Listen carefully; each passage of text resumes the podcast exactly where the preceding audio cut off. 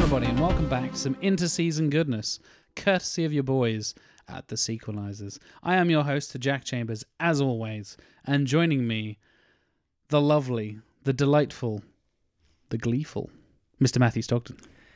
Um, Fucking hell, Matt. no, I can do this. I can do this. After 10,000 years, I'm free. Now it's time to conquer Earth. That's not a bad one. Eh, It took you about 30 seconds too long, which we'll edit out. It's fine. I panicked. Yeah, you, yeah, you always do. I don't know how like you don't come prepared to these things with at least one idea. I do usually, and I forget them in the moment. Hmm. Spotlight comes on, you're like, oh, write them down. that's We've been doing this for nearly three years at this. And I'm getting older. Ah, dementia kicking in once again. Probably. And joining us, the wonderful, adorable, and hilarious Mr. Tim Atom. It's morphin time. There we go. Yeah. That's the classic. That's the classic. If I had one, I would have definitely gone with. Just a little Green The Ranger flutes. flute thing, the dragon dragon flute. That's pretty good. I was also tempted to go with an ay ay ay. Ah, a bit of alpha, a bit of alpha five. Lovely. I don't think I had it back up. I had the uh, Green Ranger dragon flute as my text alert for quite a while. I want to say that's cool, I- but I don't think it is. no, no, no, no, no. I was like a teenager at this point. I had that, and I, my ringtone was the Metal Gear codec noise. That is cool. Because yeah, no, it's not. Um, they're both things I liked before I was ten, and I was like, "Ugh." and uh, yeah, I, I got got all the ladies, as you can tell. I When I was getting hit up by all the ladies, it was which is a trumpet. Before we get into anything else, that's a trumpet, Not a flute. and he goes diddly on his little flute thing. Somehow a trumpet noise happens. a flute, which is also a knife. A flute whiz is also a yeah. knife. Which means you stab someone, goes, Just a really Blood just starts spurting out of the end. yeah. You just stab them and it just starts squirting out of the various Yeah. holes.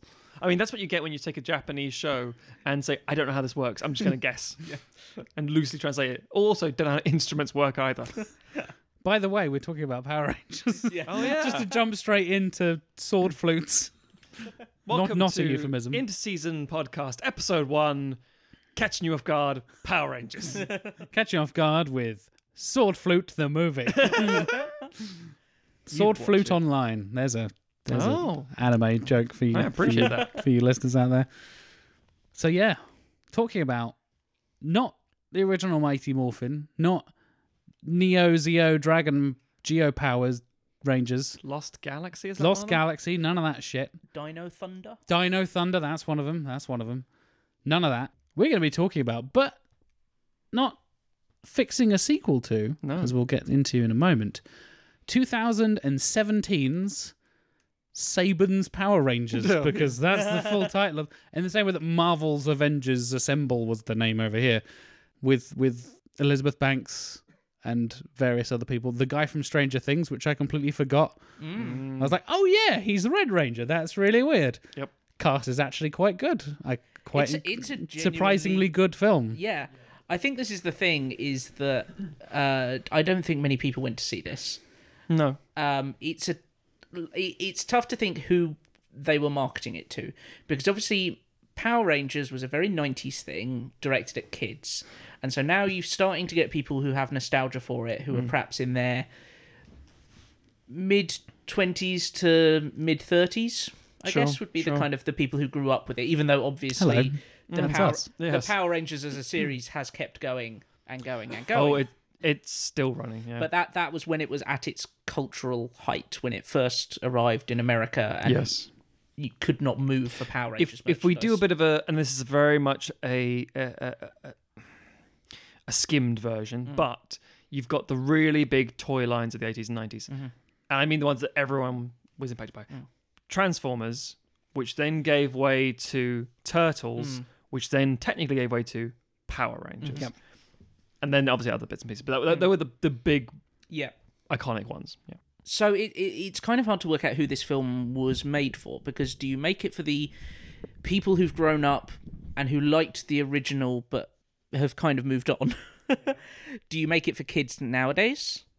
Do you make it? Do you make something that's very because obviously Power Rangers is this extremely long running franchise but has a it keeps rebooting itself, but also acknowledges its history. Um, do you make something that acknowledges that Yeah. and and and is kind of in keeping with the weird chronology that they have? Mm. I think this film is a little bit confused about who it's meant to be for, but as a just a film without thinking of it as something that has to find an audience, I really like it. I had a lot of fun. Yeah. Re- I, I did see it. I didn't see it at the cinema, but I saw it shortly after it came out. I think I must have seen it on DVD or something. I don't, I don't know mm. how I saw it before, but uh, maybe it was on streaming. And I rewatched it again in preparation for this episode. And I was like, I had a lot. I, I remember enjoying this, and I still enjoy it. Mm. I am pleased. This is rare for sequelisers where I go mm. and like, I remember I like this. Oh no, wait, it's terrible, or, or or the other way around, and like, oh, this is terrible, and it's still terrible. It's actually quite nice to go back to something I remember enjoying from a couple of years ago and being like, oh yeah, it is still good. Hmm. I'm allowed to enjoy this, not just from a and uh, as you guys just said like I grew up with Power Rangers. I was born in 1990. This is prime fucking Jack era stuff. Yes. and I will we'll get to this in a moment. It, it- Power Rangers has an important plays an important role in my cinematic history as a as a moviegoer as well. Okay. But yeah, not just through nostalgia. It's like this is actually like kind of going back specifically watching it for sequeliser stuff. I Mm. always kind of trying to go as critical as I can and really look at it as like a. Uh, is this just rose tinted glasses, or, course, or do I actually yeah. enjoy this? I was like, no, this is actually pretty well made. As you said, Tim has a few problems and Hmm. some some weird choices in terms of tone and th- Mm-hmm. that kind of stuff, but overall, I had a lot of fun. I th- I think the, the the key thing is that it it takes the the kind of the the core mythology of the show. Um, And there's a lot of core mythology. and God, is there a lot? hell. But it takes it it takes it seriously enough without making it like portentous. Hmm. Um, even though there's a lot of Bryan Cranston as Zordon sounding very dour Oh yeah. and serious, but like it it, it the it- opening three minutes with him as Zordon is very like, whoa, Yes. this is very it serious. doesn't it doesn't take the piss out of itself. No. but it acknowledges it that sometimes it is a bit weird. And the other thing is, is it puts time in to make the characters worthwhile. Um, I think that's the key like for me. it- yeah, if you if you take if you want to find the key difference between this and Transformers as an Yeah, example yeah. of things that probably the toy lines were made about 10 15 years apart and the films uh, the, as, Mm. Yeah, as modern yeah. blockbusters were made about 10 15 years apart Sure. like Transformers doesn't really give a fuck about its characters, the humans or the robots. Mm. It just wants spectacle and it knows that it can use a brand name to get people in seats and yeah, that's that's that's it. It's just like we know there's a certain built-in audience and but we don't really care about like even if eh, even if the or- very original thing was a little bit goofy we know that there's been substantial versions of it since mm. that like are actually really good. Yeah. We don't care about that. We're just gonna we're just gonna blow stuff up. Punch out. Yeah. Whereas Power Rangers, it at least goes like, okay, no, let's, let's actually try. Yeah. I think for me, the answer of who is this for, which again, we can never really define, but I think if we give it a go, in the same way that I've said in my reviews for the Turtles film, the, the recent Bayish ones, mm. and for the Sonic movie, not you. not you, not me, not us. don't point at me like that, Matthew. Not you. How dare you? I meant to put the audience, listeners, but mostly Jack oh, and Tim and me. oh, No, not us, not us. We're not for it. Um, the people with the disposable income buying the sort of Souls Chogokin sort of like $140 figures that still transform and have the, the immense transformation technique and have die cast metal and all that sort of shit. Like, y- n- n- not you. Um, this is for, I think, 12 and 13 year olds, boys and girls, doesn't matter, who are too old to really watch and enjoy the TV s- shows mm-hmm. and like the MCU model, as it were, of the mm. 12A mm. superhero thing. they'll say shit a couple of times, and that's cool. Yeah. And they're sort of meant to be teenagers around their age, but they're not. They're the mm. aspiring to the older kids kind of thing. it's a bunch of twenty-five-year-olds playing teenagers again. precisely and you know iconic hollywood um but that's the that's kind of the point and also because most importantly and this is the thing we've said on and touched on and we'll come back to many times this film does a really surprising thing with the characters and makes them kind of like the Breakfast Club. With the, the Oh, very much so. Yeah. Yeah. and and that was actually an intention from the start apparently from, from Israelite. But um, the idea that they want to make them relatable to kids, they're simple. The problems they're facing until the end of the world stuff with are actually huge problems is they're just kind of small, low key things. One of them's mum is not well, and he worries about her, and the other, one of them is like has is genuine on the spectrum, as it were. Is, is- has uh, is it, well, remember, it's autism specifically or Asperger's, but I think it's like autistic of some sort. One is battling with her sexuality, and one's trying to with the, with the politics. and One has no real academic side of things. He's it's, it's also really simple, Mm. but without being OC, um, Riverdale style. We're going to make this much more extreme than it actually is. It's like, Yeah. no, it's it's quite low stakes, but for them, it's the most important thing in the world, which for teenagers is a big thing.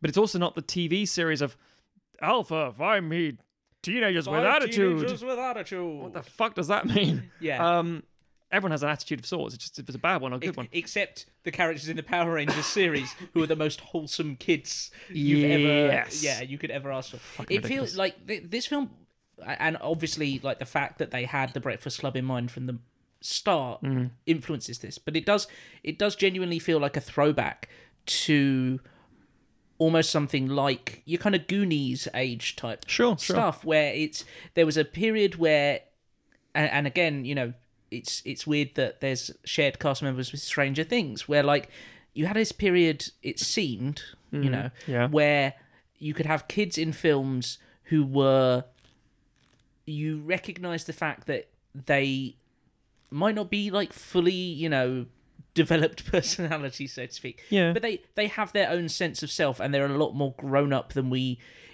often portray them in media that's aimed at them Yes. Um You infantilize them a little too much, Yes, or you yeah. overly sexualize and Yeah, adult them up with Yeah. the problems. So yes, yeah so you you know you get your st- stuff like stand by me where it's like yeah, like a kids and obviously this doesn't apply to power rangers swear up a storm um and th- they have their own minds and intentions and uh, motivations and stuff like that and and maybe they're not that worldly but they know what they want and they're they're facing problems kind of stuff everything is earnest because they believe it. yes Whether it's completely fucking vacuous nonsense. Mm. This is the way that I, I know. I don't know the exact science of it, but I'm pretty sure there's been lots of various papers about the Mm. idea that a teenager's brain works differently to a child and an adult. Oh, brain. absolutely. Yeah, yeah. Where yeah. the idea of during puberty, your Yeah. brain function fundamentally changes, and how you process data and stuff completely changes. yeah, so the I idea that you that are as well. things that the, when a, an adult is not connecting to a kid or a kid, a teenager, saying like, in two years this isn't going to matter. No one, and mm. the things that parents always, every, people probably said to us as well, instinctively, like it doesn't matter. It's like it does matter. It's mm. all that matters right now. It's why Romeo and Juliet is the way it is because two mm. 16 year olds were so obsessed with each other they did stupid shit, didn't think five fucking seconds and killed each other. Um, it's like yeah, because you weren't. You are so worried about the collective, about other people's opinions, about everything's so magnified because everything that's going on. And film and TV try every now and again to capture this, and you either get someone like a John Hughes who knows what the fuck he's talking about mm. and taps into something genuinely real, mm. or even like with Olivia Wilde recently with Booksmart and shit like mm. that. It's, it's something that really feels like, oh no, that you teenagers there done, or you get something like I don't know, Grease maybe, where it starts.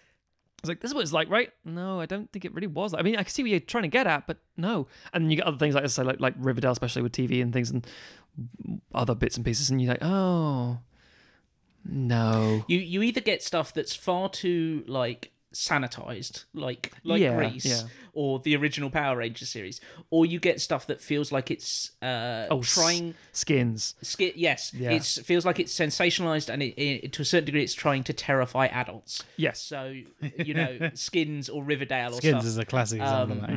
Yeah. uh, and you know, this finds that interesting middle ground where it's like, no, we're gonna, we're just gonna treat them as like interesting characters in Yes. their own right, and we're not gonna kind of, we're not gonna ramp up the sex and violence and swearing and Mm. stuff like that, but we are gonna kind of Address things that kids are going yeah through. address yes. the concerns that kids have and stuff like that.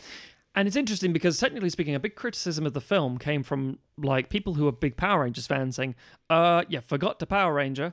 And there were people who were just enjoying the film as it was, and they're like, oh, they kind of ruined it at the end with the stupid Power Rangers because they felt they had to. It's like that's a bit of an issue. That's the only real issue I it was, have it was with similar feedback, and I think it was the year before 2016 was Godzilla. Yeah, A lot of people saying there's not enough Godzilla in this Godzilla movie, and other people saying, "Oh, this is an interesting take on Godzilla." Hmm. I've always not really enjoyed the Godzilla movies because it's just a bunch of monsters fighting, but now we have the human perspective and blah blah blah, and like you said, very similar kind of perspective on either side of it. I, yeah, I have a lot.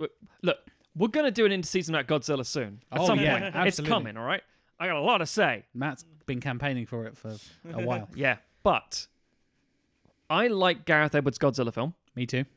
And one of the reasons I really, really like it is because it's like the first film. Godzilla doesn't really show up, but when he shows up, fucking hell, it's terrifying and it's scary and it's intense and it's brilliant.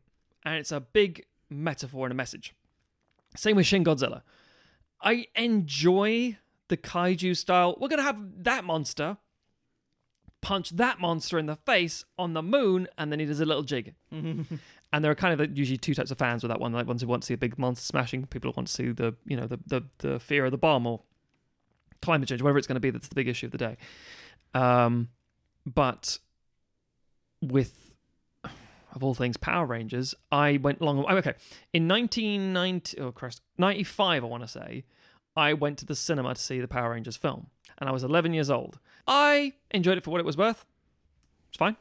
And I, was, I sort of watched the TV a bit. I didn't have any of the toys. I was a little, it was again. I was 11. I was like, I'm a little too old for this. So in other words, you ask me who the Power Rangers for, film now is for. That 11 year old me, Yeah. he'd have fucking loved. It's like, oh my god, they're like adult cool kids, Mm. and they also get to be Power Rangers. I want to be a Power Ranger, but I don't want to be lame about it. Yeah. I don't want to be a kid about it. I get to be a cool one. These guys are having like a fire at night time, and they're talking about their feelings. I'm too afraid to do that. I want to. I want to hang out in like a weird scrapyard with girls. Yeah. I mean, that sounds great. I mean, yeah. But, but that's the thing. It, I think that's the thing. It's it's the aspirational kid. Your life could be like mm. this. And it's like, really? I mean, not the Power Ranger, but that's stupid. Mm. But you could connect with people who are also like you, Yeah. and you wouldn't think it from different walks of life. You know, genders, ethnicities, sexualities, and and it's all you could be commonly linked by stuff. And like, oh fuck, really? Yes, it's called fucking society. um, but also here's a monster fat battle.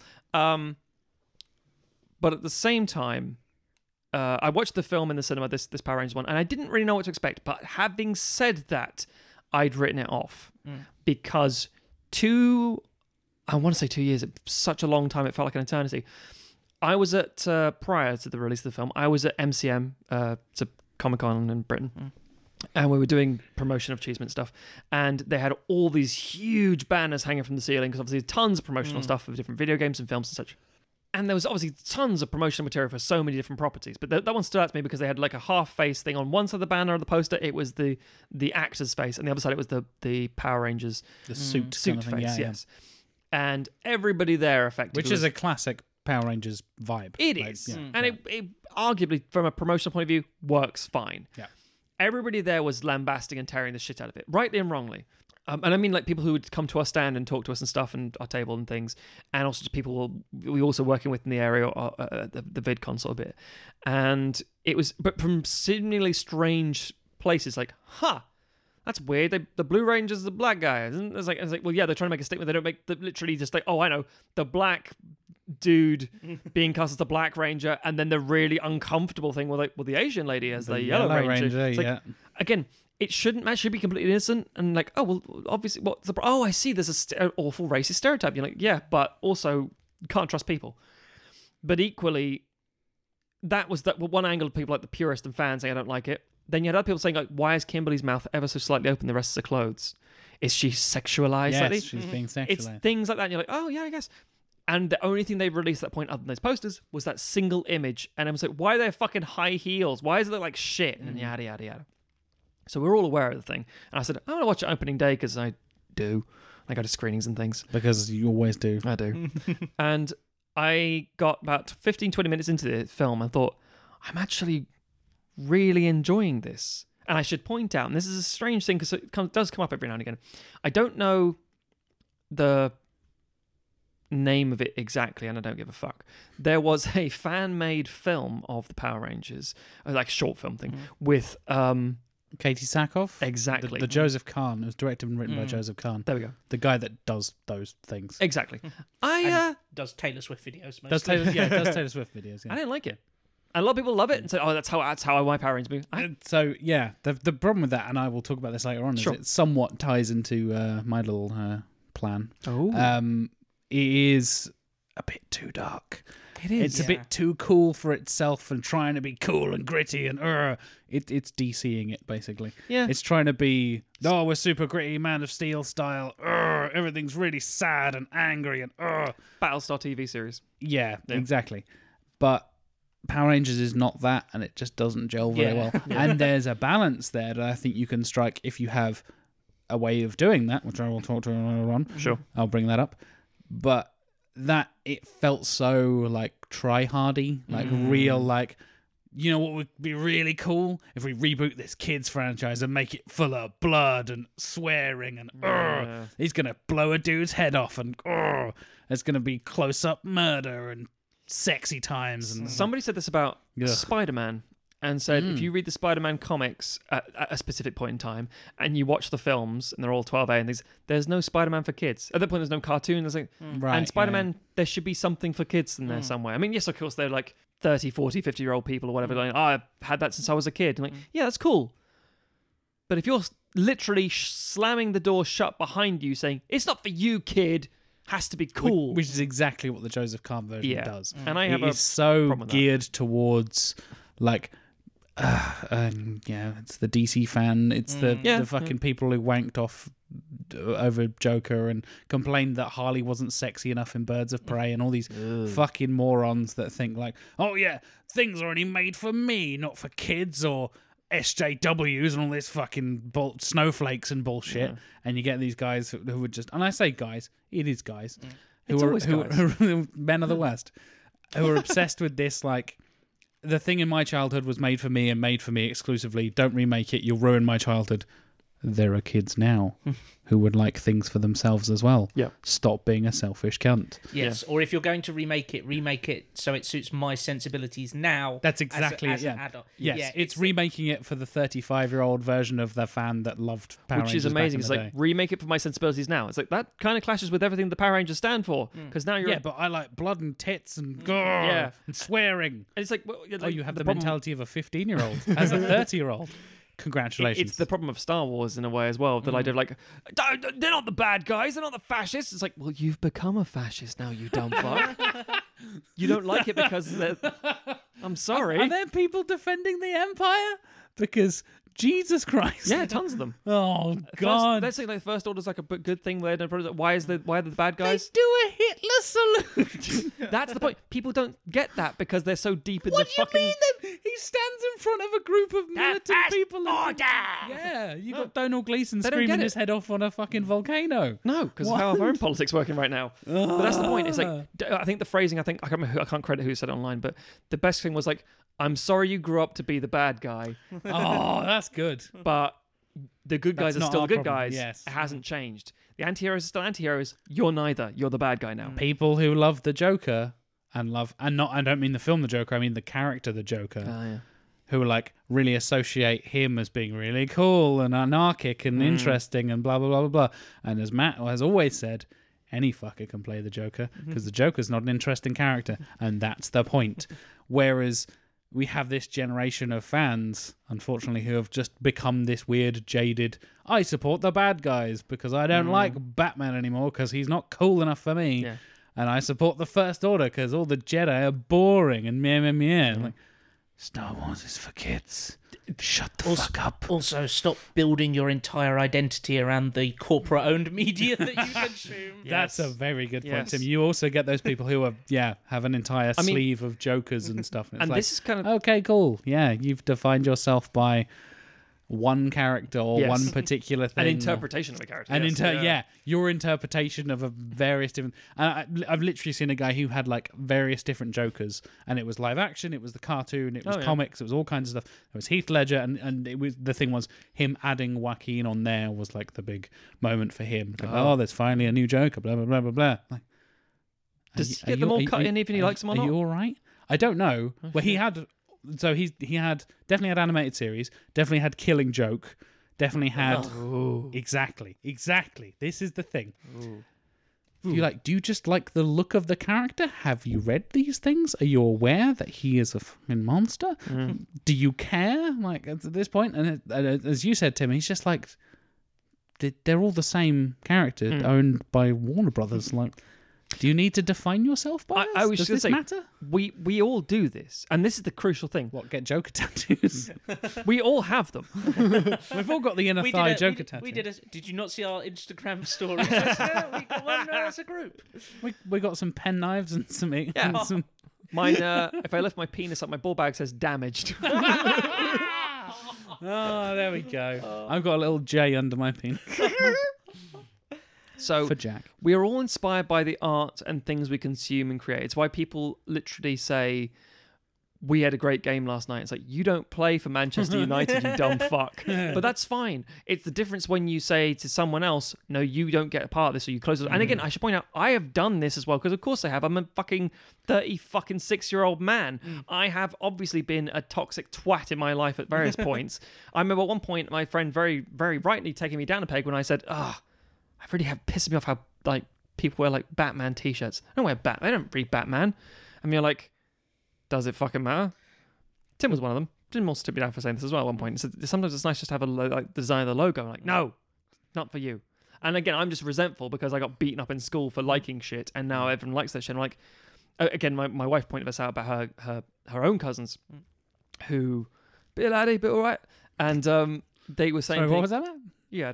And um, the idea that they were saying like, um, oh, it's really crazy how like the kids are all like desperate for like Spider-Man backpacks in their twenties and twenties, fucking sorry, in their teen years and such, and they're like all want Avengers things. And it's like we, if I even hinted that I like that stuff in school, we'd get like beaten up. As, it's, uh, you know, it's because it's nerdy. And then of course the reaction was, oh, it's not nerdy. I know it's, it's not really geeky. It's just you know, it's it's, it's cool. It's like yeah, now it is. Back then it wasn't. What the fuck are you talking You about? haven't suffered what I suffered throughout, dare Yeah, you? and that's everybody kind of fucking loves Dungeons and Dragons and Marvel comics now. Like, which we should all celebrate. where We was don't. this twenty years ago? But yeah, uh, I'm not. Jaded, I'm gatekeepering not jaded, bullshit. but and I'm not a gatekeeper. I don't give a shit. Yeah. If you like, mm. like what you like, do If- what do what you want to do. Mm. It's better that people aren't judged for that. It's better Exactly. you don't have mm. to suffer through those things. And- You get more the- content. again, it's this weird. And then I'm harshing on like the older people here, but I, I say older with a kind of a, a hint of irony. But mm. this is the old generation of like, I suffered, so you have to suffer Yeah. as well. It's- You can't have good things because I had bad things when I was a kid, and that builds character. And people are starting to use that to discuss healthcare. we we had to pay out of the nose and go into debt and become bankrupt if I broke my ankle. So so do my kids. Like, mm. oh, so you don't want a good life for your kid? I'm getting weirdly political. No, here. no, it's right. we Power should talk about Power Rangers at some point. But uh, yeah, it's this whole thing of like we suffered, so you need to suffer kind of thing. And, and as you said, Tim, it's like that should be a positive thing. You should wish good things on the future generations. Matt got beaten up for liking Batman and A Rammstein kid won't get beaten up and for whatever. days, Like, yeah, yeah. yeah, you see a kid walking down walking down the road in a Rammstein t-shirt, you're like, fuck yeah, dude, good for you. and that's the point. Yeah. I like that utopian society where we're all like, like, oh, like the things you like, and that's fucking healthy. It's normal. It's it's why people who are like Marvel or DC zombies, I uh, it baffle me. It's like you should have a diverse diet of what media you consume because that way you don't hang all of your hopes and dreams you don't put all your eggs in one basket. and sense of self on a single franchise that you have no control My over. life is defined by Batman. In, in inside here, um, Matt's I, I currently w- no, I'm not Batman. How many times? Batman. I'm, I'm that one, yeah. Um, no, I wear a Green Lantern ring, um, and I do because multiple reasons, but because Because you were chosen by the planet Oa. By the I told you to shut up about that. I got a great super identity, and I have a secret thing where if I cover just a bit of my face, no one can tell it's me. Which, as we know from the uh, the the thumbnails for these videos, you can always tell it's me. Um, no, uh, but I I love the principle of the comic. I love the idea. Again, as a filmmaker, an artist, and creative in general, being able to construct something from nothing for the sheer willpower of like I'm going to push this into fucking existence, whether it fucking kills me or not, and I'm gonna do it hopefully for the right reasons, and figure out if I don't is kind of everything to me at this point, and and has been for a very long time, and that's important to me. And that's etc. But the film is shit. Yeah. the animated films are fine. The Yeah. animated TV series is really good. The Yeah. comics are decades of good and bad, mm-hmm. mostly bad, hmm. and some really good principles and concepts and stuff. If it goes shit or if it's a bad film comes out, I don't care. It doesn't impact on me because that in that hmm. principle speaks to me in the same way I love Daredevil at my Marvel side. I fucking adore Daredevil as a character. He's fantastic. And I like his sort of principles. But again, if there's a bad film, I say, yeah, but it doesn't matter. It's a it's unfortunate interpretation sometimes, but it doesn't mean I'm like, oh, no, you've ruined everything. Says hmm. although we should be very careful. Uh-oh. We are a podcast that says, no, you can't make this movie. You made it bad. But sometimes we're right. it's, the, it's the thing of like you can be disappointed with media, especially if it's media that you hold close to your heart. Yes. and you can be like, oh, I, you know, I don't like this. I'm not gonna give this my money anymore, or I'm gonna wait until you know a different writer, director, showrunner, or whatever Yes. is, is comes around and gives it another attempt. But like, a don't complain that it exists in the first place because there are other people who it might be for. Correct. Don't seek out those creators and like have a go at them, and don't seek out the fans of it and also have a go at. Yeah. like. Mm. I mean, not everything is for you, Yes. and that's fine. And there are plenty of things out there that could be for you if you gave them a try. We've strayed Tim, a long way. yeah. We've strayed a long way from Power Rangers. No, no, but this is the point. I think it's the nature of a lot of pop culture stuff, and and the reaction to Power Rangers uh, is a very strange one because if you watch any single episode from start to end, it's fucking garbage. and but having said that, I remember watching it as a kid and thinking, ah, it's not really for me. But I like the the sort of sort of karate element, as it were, and the explosions and the cool suit. I like elements of it certainly. The others are like you know fucking what I can only describe as Christian community center bullshit. Yeah. I was like, the fuck is this? We've got to Any- prepare. anything that was filmed in America, Yeah, repair a bird box. And it's like, oh, who gives a fuck about this? Jesus, um, that stuff fucked me off. I had no time for that shit. But I, again, I would, I, even at the time, I don't think I slagged off fucking Power Rangers fans for liking this stuff because I was too busy trying to conceal many layers of the things I liked for being fear of being told off or liking things.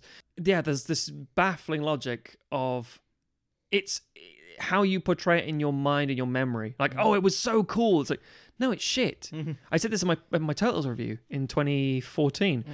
When uh, Garrett said, "Yes, film's all right." I said, "No, Matt, this fucking ter- it's Bay Formers. It's mm-hmm. fucking cha- it's Michael Bay bullshit." It's like, I said, "He's a producer. It's yeah, it's influence, but it's not. It's not that mm. shit." It's like it's terrible. It's like it's fine. Mm-hmm. it's literally just fine. It's not good, not bad, but it's all right, and it's not for you. Mm. But it, it- they've got this, and there's like, yeah, there are problems with it. Of course, there fucking are.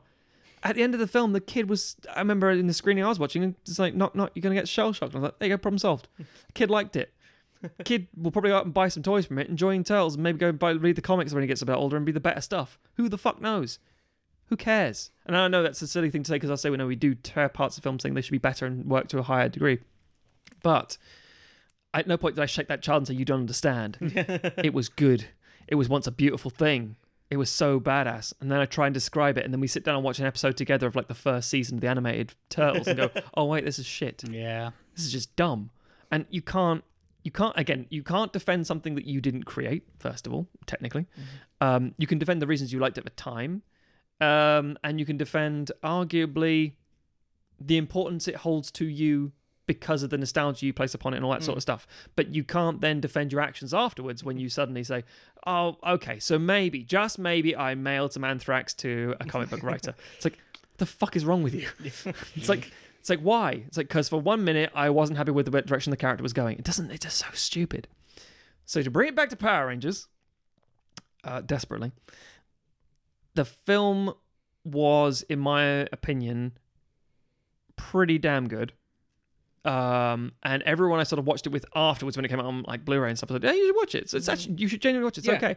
And they went, "Oh, that was all right." It's like, "Yeah, I know." And the problem is everyone sort of fell asleep on it, so this thing happened. So uh, at correct time of recording, I believe the current uh, life, shall we say, of the Power Rangers film is it made money. We'll go to the exact sum in a second, but it didn't make enough. It made huge amounts of merchandise sales apparently. because Power Rangers always does and always Exactly. has done for Yeah. the last thirty years.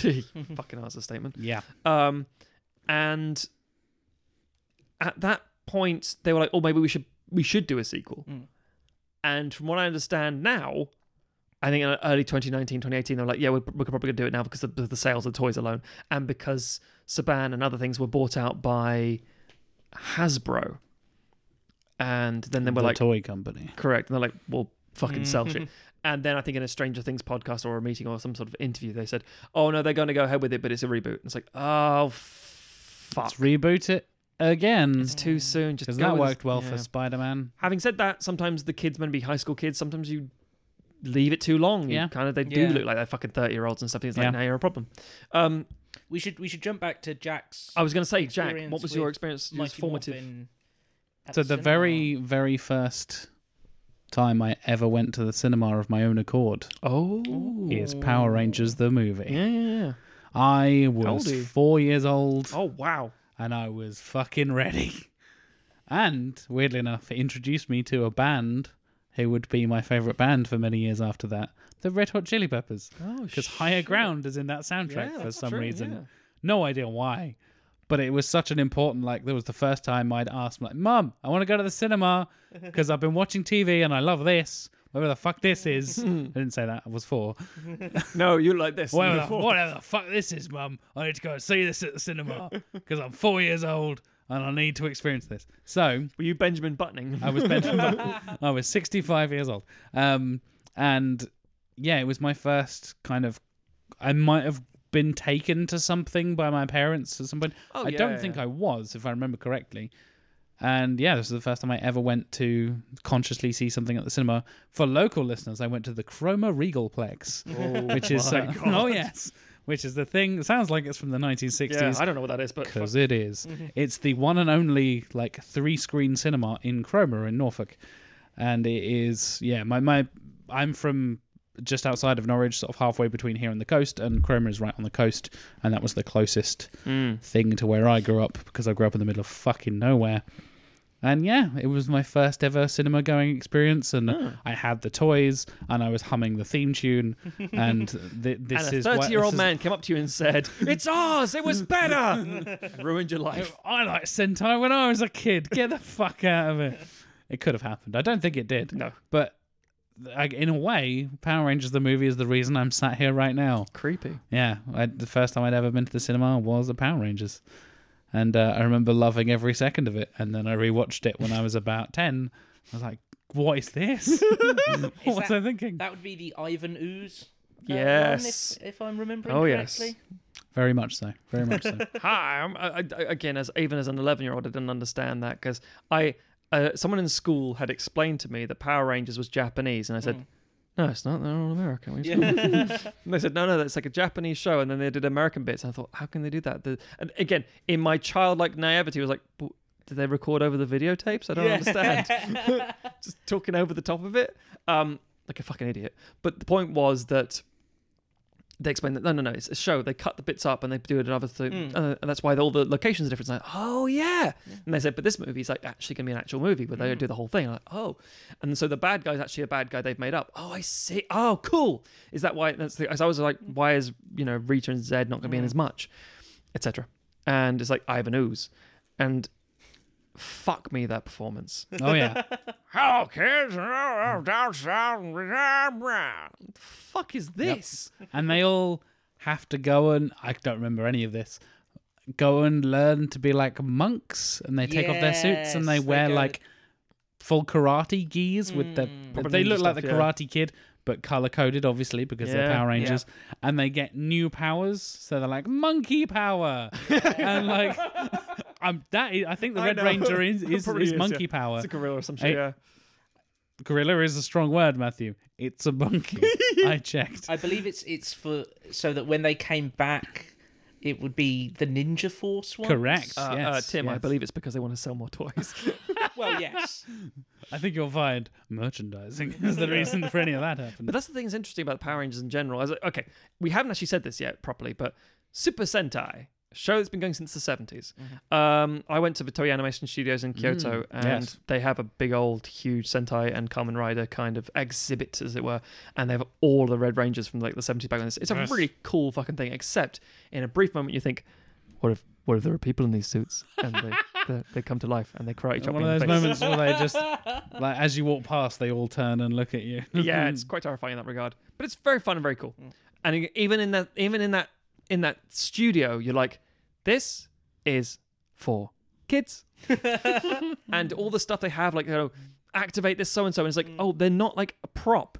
It's the toy they're using. The mm. toy is the big armband or the mm. the spinning thing on your waist or whatever it is. It's a toy Yep. that they've already planned and merchandised, and mm. it's you know cynical, but whatever works. You can play with this while you're here, and then buy it in the gift shop. Buy Yeah. it in the gift shop. Buy It's it a the gift shop. It's a smart move in a Yeah. way because you're like, yeah, why would we make it try and emulate something on screen? but it's something that's really it's it's tailored to exactly that right audience of like five to ten Yes, like Yes. kids like and one often- four-year-old Jack. and one four-year-old I was ahead of the times, kids. Um, but that there, there's there's so many. It, it, it just taps into that certain kind of mindset of like, oh, I want the th- like they've got the thing on the arm, so I can wear that, and then there's different things you can put into it, and then each of them has their own dinosaur or ninja animal. I fucking love or, dinosaurs. Like Yeah. train in some of the later ones. Fucking train ones, like. Christ. Shit, they just make shit up later on. Yeah. like um and it's so it's it's it's just incredibly like it's a genuinely i think obviously some of the earlier stuff is incredibly cheesy but Oh, I've, dear. i have heard very good things about certain uh, series of the Mm. kind of the, the american power rangers you know how they adapt it for you know western audiences and stuff like that and that and that it genuinely does interesting things but it is fundamentally like those shows are aimed at that audience, and I Yes, think the, the, yes. the Power Rangers 2017 is old, aimed at a little bit older, which is probably a smart idea. Oh Like, yeah, yeah. It gives it a slightly broader appeal Mm-hmm. because you want to be able to get hopefully grown ups to go and see this film. Like the the Yes. your your approach with this franchise is either going to be you, you deliberately make it very much a kids film, which tends to only sell to kids, or you make it slightly more adult to something like the MCU level of Yeah. maturity. Um, in which case it's like, oh well, we can. It's not so adult that teen uh, kids can't go and see it, but also we're going to get teenagers, we're going to get people in their twenties who you know like action films or Yeah, whatever, yeah, yeah. like sci-fi films. You know? It's something cool. It's what everyone's seeing right now. Yeah. yeah. it's Yeah. And that makes sense. And I think ultimately, this is where it's very frustrating. The film gets it right a lot of the time. mm, The problem is, and this, like I said in my review, I, I will, I'll, I'll, I'll still stand by it. It does kind of forget to do the Power Ranger thing. So Yeah. it, it works to ways towards it, but it's so preoccupied. It's so preoccupied with the idea of we need to make this feel real. These characters need to be real. We need to Mm. believe the team. And it's like, yeah, good work. Mm. But then when we get to the whole actual, they're a giant. To quote Elizabeth Banks, they got their suits and the dinosaur cars, and it's like, Mhm. yeah, this bit. it, it feels a little bit jarring when it's also very brief. yeah Mm. that's yeah that that is the main criticism and it's something that you know it's it's a shame that it didn't it, or it doesn't look like we're getting a sequel to this particular film Nope. because it's a problem that in the sequel wouldn't be there That's the thing. It's the Because- setup. It's an origin Absolutely, because, yeah, yeah. because they spend we you know and we've praised them for this they spend a lot of time setting up the character and you genuinely like these characters and they have Hmm. interesting dynamics and there's good chemistry between all of the cast members Hmm. um and then but they spend if anything perhaps not too long doing it but it's it's too much in one big clump all at the beginning Hmm. and and by the beginning i mean like the first two-thirds to three quarters of the film like you could do with a little bit more of a glimpse of like, oh, here's what it's going to be like when the action really kicks Yeah, off. Yeah, they have the more training stuff about the suits and the. Yeah. But that's still again, that's all, and it's kind of the right thing to do sometimes.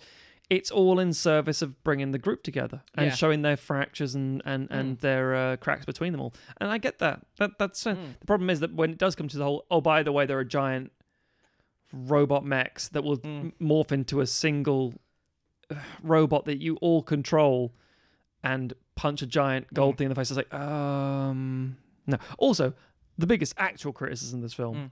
Which was going to be my intro to this episode, but I decided not to go with it, is Krispy Kreme. Of course. Nothing takes it out of the film faster than Krispy Kreme. Cream. The most weird. obnoxious product placement for a long while. I was gonna say Since a James Bond film. Yeah. mm, until Sonic, the Hedgehog, and the fucking Olive Garden Oh. that they mention twice in the dialogue specifically. With an Olive Garden gift card. I mean, I'm not gonna lie, that was annoying. Nothing beats Krispy Kreme. Oh, oh, I found the Olive Garden thing much more distracting. Really? Absolutely. They eat in the Krispy Kreme three times. I, but I don't know. I just I found mean, it- I love donuts, and that's my problem. I think Yeah, I because love. I kept thinking to myself, I really want a donut. Mm, yeah. Damn you, marketing! Product placement's working so well. I've been to Olive Garden. I don't want to go back. I'm No. all right. A- As much as it is really a little bit too much. um, a, I suppose it got the film made, so you know we Fuck it. Yeah. you know. Um, and also that scene where it's the uh, Kimberly and Trini having the fight over Oh, the, the last- training of the donut. Yeah, Mm. that's a really good fun scene. It's it's a nice little bit in a, an homage that shows a visual way of them actually showing they've improved their skills visually as Yeah. physically without actually going over the top with it, and also having fun with each other as a personality and like actually Yeah. getting on with the friendship. You're like, oh, clever. Yeah. I'll, I'll take it. But also cynical. um, Um, I think my I think and, and this was another common criticism is that the designs for the Zords yeah. is not it's it's it's very Transformers. it's very transformative. It's very Transformers. There's a lot going on there, and you don't ever really get the time to see it and go, okay, I understand what this thing is, where the moving parts are, how it works. Yeah. There's like all of them have like eight guns stuck on them, Yeah. or and I don't mind the kind of the slightly more organic look that they've given them because it makes sense. They're alien, you know, whatever. Sure. Um, and again, it's something you can f- fix quite easily in the sequel because That's you go the like, thing. oh, they're adapting to your particular needs and things, so now the look is slightly cleaner. And, also, let's um, face it, they would do it anyway because of merchandise. Yes, They would clean them up. yeah. Make simple of it. yeah. Um, and there's something we'll get to when we talk about how we would sequelize. yes. Yes. Certainly. Or, or what the sequel that we would like to see. There is there is a strange, and it's very much like a 2000s thing. Uh, X Men is always a good example, Mm. where like, do not, for the love of God, go with the original costume. It's like, Yeah. why? It's too simple. Mm. Has to have more detail. And you're You like, need black leather. yeah. And I, I, I here's a strange example, but it's an example nonetheless. Gundam, um, the Mobile Suit Gundam series is very popular, and it's a 1970s fucking cartoon, and it is about giant robots, and a lot more is about politics, but not going to that. Mostly giant robots. Mm, it's about politics. Um, and I, I've got some Gunpla kits because of it's course like I watching C-SPAN, do. Damn right it is, but Tim. It's occasionally cutting edge. A robot shows up. Yeah. Uh, so basically, the suits are designed a certain way, but it's based on a 1970s cartoon image. So it's basically just a human form, and it's very blocky and like, like Mm. Transformers, bo- and inspired Transformers, but it's very boxy G1 looking sort of stuff. And every time someone's like, "Oh, we're going to create a version of this. We're going to create a real thing," and like Pacific Rim, for example's sake, Mm. yeah, you did a great job of making mechs because it's fucking Guillermo del Toro. He knows Mm. what he's doing. But this stuff's like tons of panel detailing and lots of long one. I went to Japan and in the, Odaiba, outside the Gum, uh, the Gundam base, they have like a life-size twenty-foot Gundam, Mm. but it's the the unicorn model. It looks fucking spectacular, Mm. and it's not like over complicated. It's not made like given like much more gritty. Tons of Mm. it's like it literally is arguably model accurate because people want to buy the model the exact version, and also the Yeah. show accurate in a way. Mm. And that's why I get get sorry about because if you talk about the, the Power Rangers, the Mighty Morphin Power Rangers of 1995 movie, Mm. they do the same thing where they don't like, oh, the TV costumes look too TV. Same reason they blew up the Enterprise in Generations. Mm. The set looks too TV. You have to make it upgraded to something that looks more filmic. And you're like, okay, I Mm. get it. But what they upgrade it to is so very distinctly of its time period that looks shit. Mm. And it's like, well, what would have been really cool looking? Kind of like a pleathery look to it, like shiny thing, and like bolted on bits of plastic. And it's like, it kind of looks worse than the TV series spandex. Yeah. And I think the thing we're going for now is like, give me like an organic, detailed thing and Mm. fingerprints and, and hexes and shit. And like, yeah, no, it's kind of an eyesore now. I don't want it to be like so simple that it's. But the thing is, it's always like a cosplay basically. Mm. Um, I, Wakanda um, in general and how it's populated throughout the Black Panther movie. Mm. There's so much in there that's so interesting and and and and layered. Without over complicating it and Mm. doing too much. And I think Yeah. that's, that's again a cosplayer's dream. Mm. Um, I think that's the problem with this one as well. It's like everything has to look like, as you say, alien and organic. And I get, I get it, and most Mm. of it's fine. But I'm also not okay with it as well because I'm like, Mm.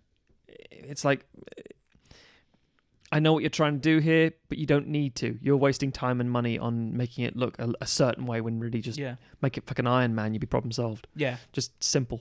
Mm. Um, well, I say Iron Man gets complicated himself and gets far too detailed and paneled Yeah. and that bullshit.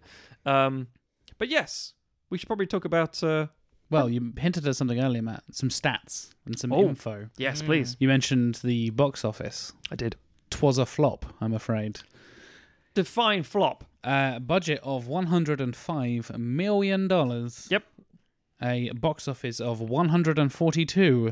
142.3 million dollars. So again, we have to With just go. marketing and bullshit. yeah, that's the thing. So Yeah. we have to cover that. The because- general rule is Mhm. double your budget.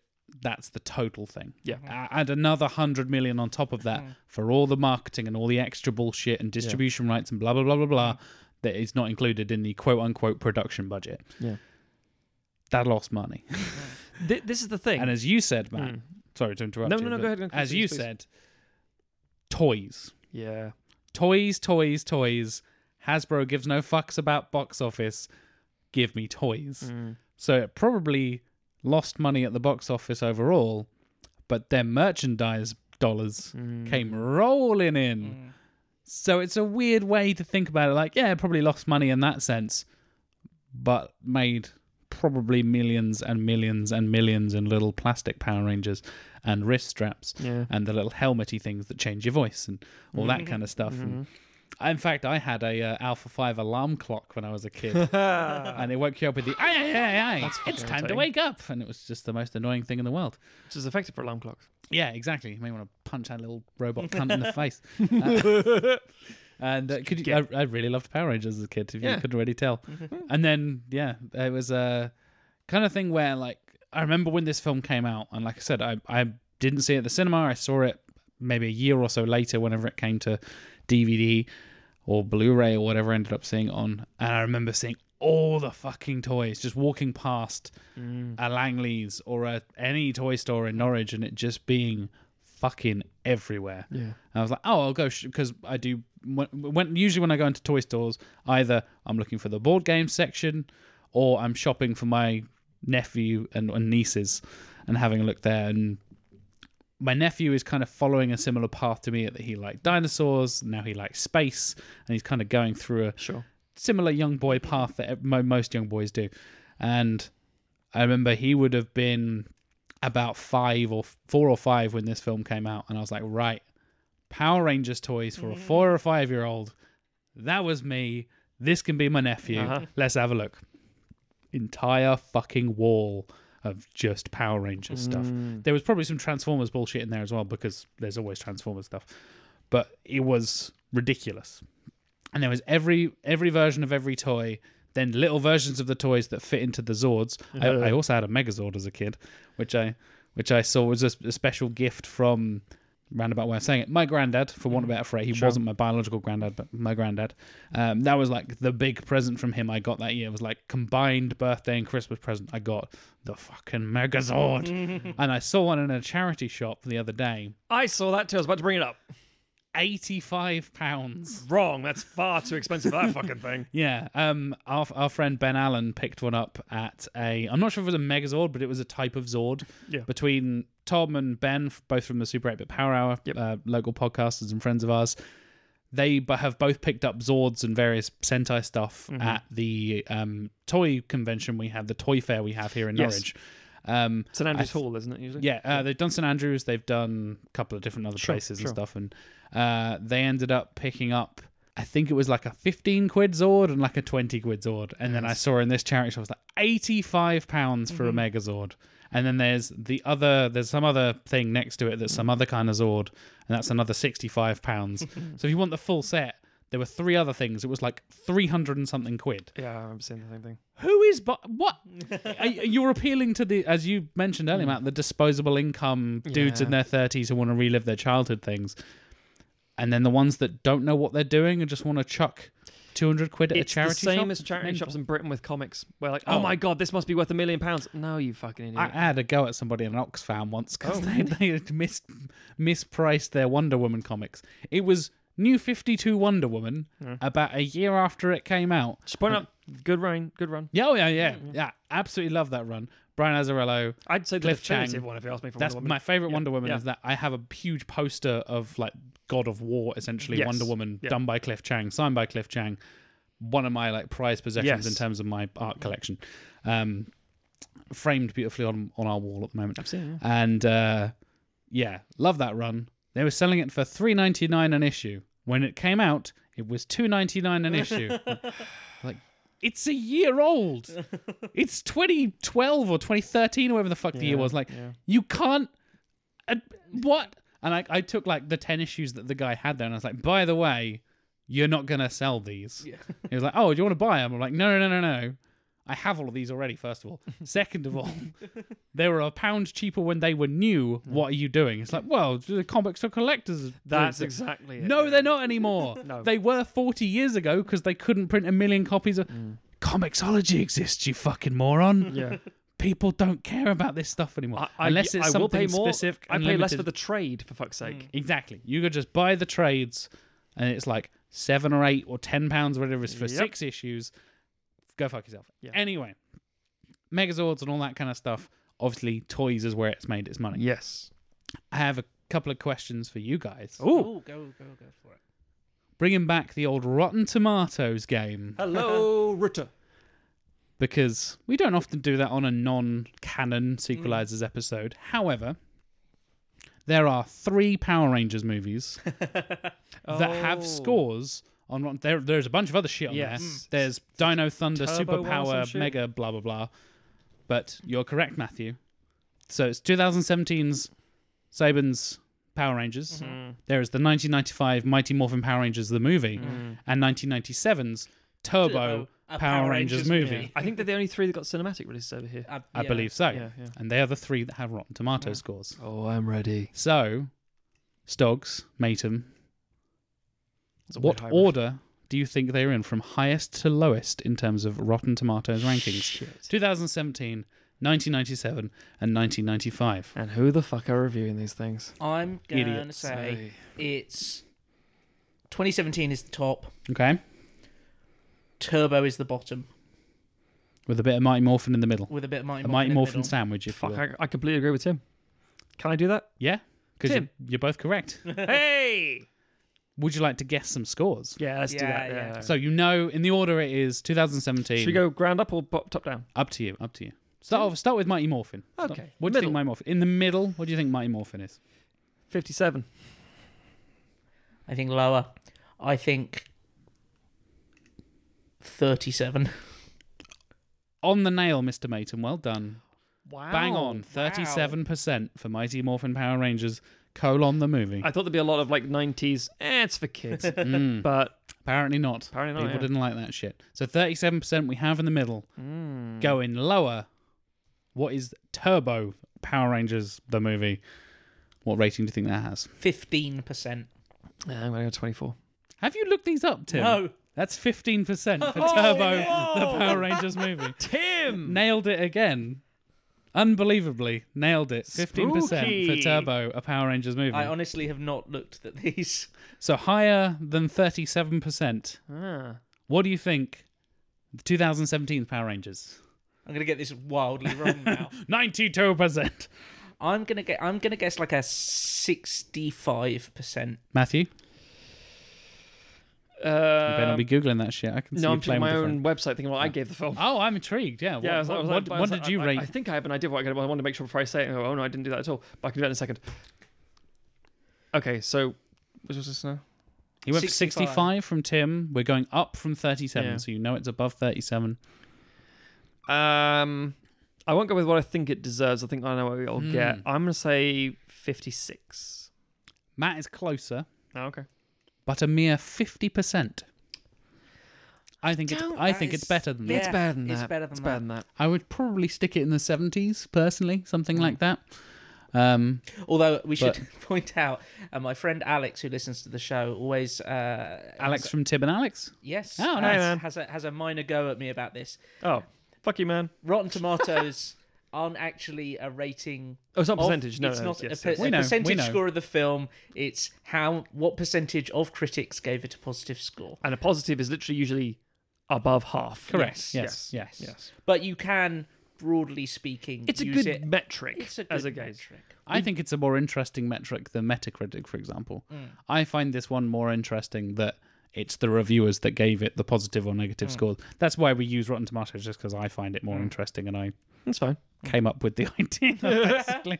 but uh, yeah, yeah, you're right to say that that is not a score out of 100% in terms of Whether it's like good or a, a median score. Yeah. Yeah. it is a percentage of reviewers that gave it a positive. So half of them positive, half of them not so positive. Kind Yeah. of makes sense. I'm going to give you a quote from a review if you don't mind. Go, Or- go for it. It's like an end summary kind of thing. Uh, Power Rangers was never going to be an easy convention. Try again. Power Rangers was never going to be an easy conversion, as audiences already have such strong opinions about what they expect. But at the end of the day, while this is far from great, it's not nearly as bad as it could have been. Three out of five. Okay. Matthew Yeah. Stockton. A broadly positive review. Uh, yeah, I mean, I do, I do bash it in places certainly, but Yeah. um, ultimately, yeah, the general vibe is like, eh, this is, it's fine, it's, it's all right. And then over the time, the more I've let it sort of sink in, Mm. the more I kind of like it. And it's it's it feels really weird saying this, and especially in an episode where we've had some diatribes about like like reboots and uh, stuff like that, and and putting all your eggs in corporate owned baskets. Yes, but I've Given- hastily hide all my Power Ranger tattoos.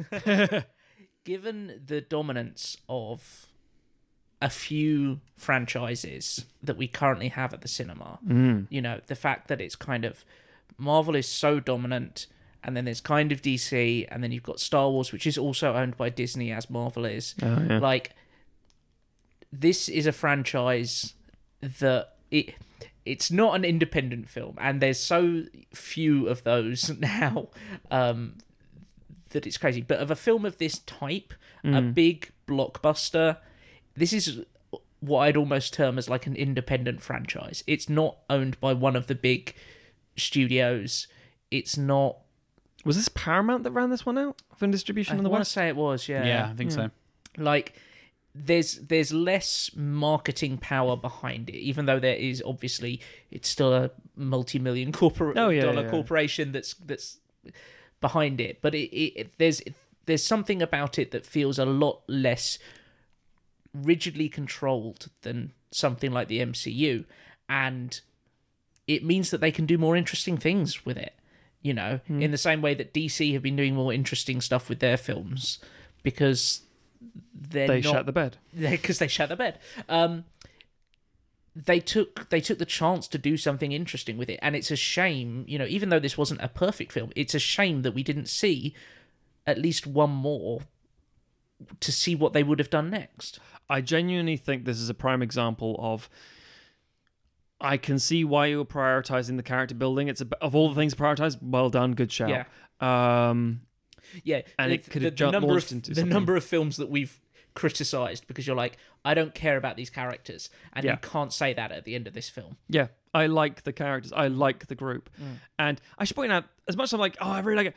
I'm, I'm not gonna like actively go, yeah, best movie of the year. It's like, Yeah. no, No, no, no. it's fine. It exceeded my expectation. Yeah, it's yeah. literally above average for me. Yeah. just.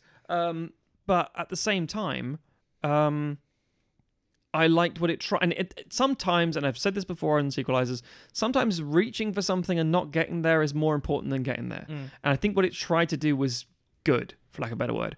And it's the type of thing that would have either completely fell on its fucking face or have flourished with a sequel. Another example, mentioned it already, and we again uh, we talked about this at reasonable length in the uh, in, a, in a Patreon exclusive thing about what we watched recently. Sonic the Hedgehog. Everyone was like, "It's not for me. It's not for you." It's like, yeah, because it's not for you. You're not, you know, the thirty-year-old collectors of Sonic bits and pieces. Well, you gave the example. Was, was it you and um, your wife that went to see it, Yeah. and there was literally a kid in front of you that went like, oh, "Yeah, Sonic!" and like fist pumped the air, and you're like, Yep. That's why this film is being made because that kid now loves Sonic. That's important. That's the thing. And it's it was a character that turns up at the end and oh my god, blah, the character name. I was like, yep. Oh yeah, yeah, yeah. And it's like that's who this. And my wife, who's like been a Sega nerd since she was a kid, and she's um very much Sonic is like her thing, but also not really because she's you know a fucking thirty-five year old woman. um, but uh, you know, so like again, there's no Sonic tattoos. There's I'm looking around the room. I think one Sonic in there somewhere. Hidden. Can you find him? He's so fast. Where's Wally? But the point is that it's it's for those kids, and I think while it's done a lot of the grounding, and everyone said, "Oh, because of the whole nature of the CGI and the crunch and all that yada yada, and how it was constructed and blah blah blah." Now it's got the goodwill of making a lot of money and kids enjoying it and selling a fuck ton of merchandise already. It can get into a sequel where it actually does explore things from the games that you do like or remember or whatever want to see back. And for that reason, sometimes you need a sequel to just breathe, and studios won't allow it. Sometimes like, ah, no. Mm. Made a lot of money in profits and from toy sales. Made a lot of money in profits, and I mean, again, you made your money back on this film. Fuck it, we're not going to try. Mm. Uh, again, uh, previous season, Tron Legacy. I still would like to have seen what they do on a third Tron film. I didn't like Yeah. any of the Tron films. I Mm. would like to have seen a third one just to see John Carter. I'd like to see, and that's what we'd like to do with this regular sort of inter-season content, regular feature. Mm. Films sequels, sequels we would like to have seen. Now- And obviously, it's not saying that any of them are impossible, except Dredd Two. We're definitely not getting that in that form. but no. yeah, I know. But this one specifically, I don't think we'll ever see a Power Ranger sequel to this film, Mm. or you know, it might be like you know, the next generation or name owner, whatever the Mm. fuck they're going to do reboot. But but the key thing is, I think it deserved another another bite, as it Mm. were, and whether it fell on its face and failed, fair enough, whatever it tried, or it could have been like, oh, actually, no, it, people came back for this. It was good and much Mm. better because you actually tell the a more you, you've already got the characters established, so you get into the deeper story. In the same way that if you just did Captain America: First Avenger and said, "Eh, that was all right. I Mm. enjoyed it. It's pretty good," um, we'll stop there. Yeah. You lose Winter Soldier. Yeah. Unless I know that MC is very, very different, but you know what I'm saying. It's, it's the idea of sometimes with, especially with this kind of franchise, the best story is in the sequel. The, I mean, it's the thing that they've realized very quickly with uh, with superhero films. Unlike what was the the common held firm belief for for many decades, the origin story is fine, but it's also not the best story. Yeah. It's where you start. It should be the prologue. Sometimes you need to do a very long prologue, either entire film, but ultimately it's the formative storytelling things, like the whole Spider-Man One, Spider-Man Two, Raimi stuff. Mm. When you actually get into the character and going, and you're not bogged down by how did this happen? Why is he a man of spiders? Um, I didn't watch those films. Um, in fact, once you get past that sort of scene, you're like, no, we can actually now tell more in-depth character study and interesting bits and pieces. So, Mm. so yes, we're probably going to have to address how we would like to potentially have seen a sequel to this film if it was going to take place Yes. and when, etc. Unless we're going to be really bold and say, okay, okay, it's 2047, and now we're going to bring back like Power Rangers, and uh, we're going to use Daniel Day Lewis II, who's the, the key actor of the day. I think I say like a ninety-year-old Jason David Frank. Ooh. No, I mean, yes, but no, and no. these things can't exist without him for some reason. So, leading on from 2017's Power Rangers, Yeah. something all three of us very quickly touched upon, and spoiler alert, is a common theme throughout our three pitches. Yes. At the end of that, for want of a phrase, the, the equivalent of the post credit scene, Yeah, yeah. there's a little green jacket lurking in the classroom. Mm. and a, and a, Oh. a certain name gets mentioned. Tommy, huh? Wonder who that could be. Isn't it a Ferris Bueller reference as well? It's It kind is, yeah, it's a yes. Ferris Bueller as well. Yes. But also Tommy, the motherfucking Green Ranger. Yep. who is, as we talked about earlier, the the longest serving, most recurring character in the history of the fucking franchise. Yeah. Mm. Again, Sta- started off in Mighty Morphin and has gone through National Geographic and Dino Thunder and whatever the fuck else, Neo Geo and all the other ones. yeah, yeah, He has yeah. appeared in like fifteen of these fuckers, Jesus. and he always he, he was Red Ranger at one point. He's been a White Mm. Ranger. He's been a Green Ranger. He shows up as a Gold Ranger and another thing as another leader of another team. Madness. He's beloved. He is beloved. He is maybe the like at least to start off with, he was by far the most complicated and conflicted and interesting multi-dimensional character because as we said earlier as well, you get a bunch of super clean cut all American mm. teens, mm. and he shows up, and I'm like, am I a bad guy? I don't know. I got a ponytail. You I've got tell a me. ponytail and I'm gonna kick your ass. It's like, okay, okay, I'm in. I've got shoulder pads, motherfuckers. Let's do this. I've got a weird triangle shoulder pad thing because I'm cool. So cool. He's so cool. I've also got a knife strapped to me. Yeah. It's like, and a what? knife, yeah. And as much as I took the piss out of the the, the sword flute, dagger flute Mm. thing at the beginning, he is such an iconic character. The, f- obviously, they're going to set him up because he is arguably the iconic character of the entire. And the actor cameoed along with Amy Franchise. Jo Johnson in the film. exactly, yeah. He got kicked out of a screening. Did you hear about this? Oh God, I mean, he's not a great great dude. Well, He's no, not, it not was, known for it being. was what you think it was. It- so Mm. he went to see the film. he didn't Pee Wee Herman it, did he? No, he went to the. He went to see the movie, and uh, he knew obviously his scene was coming up, and he, he was there with a lot of Power Rangers fans, and sort of like hidden I'm who so was, ready. and he was like, "Oh, oh shit! I kind of, I really want to get the moment where everyone realizes it's me, and it's like it's me and Amy Jo Johnson." And I was like, "Cool." So he starts filming the screen and filming the Ah, audience, right. and because he, of course he takes his phone and starts filming, they kick him out for like piracy shit. and he's like, I "Oh, was hoping he would jump up and just go da da da da da da. It's me. And everybody goes, "Shut up, Jason." when you Sit did down. that, Down for in some reason, all I could see was fucking Gimli and Aragorn and Legolas running across a mountain. Dun, dun, dun, dun, dun. It's very similar now I think about it. Maybe Howard Shore wrote the, the um, I was just sitting there, like, what can think for Lord of the Rings, and just turns on Power Rangers. Nailed known it. for Lord of the Rings and the dagger flute little trumpet bit. Ladies and gentlemen, Mr. Howard Shore. He's quiet in the crowd and he's ready to conduct. Lead trumpets. Those Howard Shoring Power Rangers. Am I ready, everybody? Okay. Howard Shore's first performance.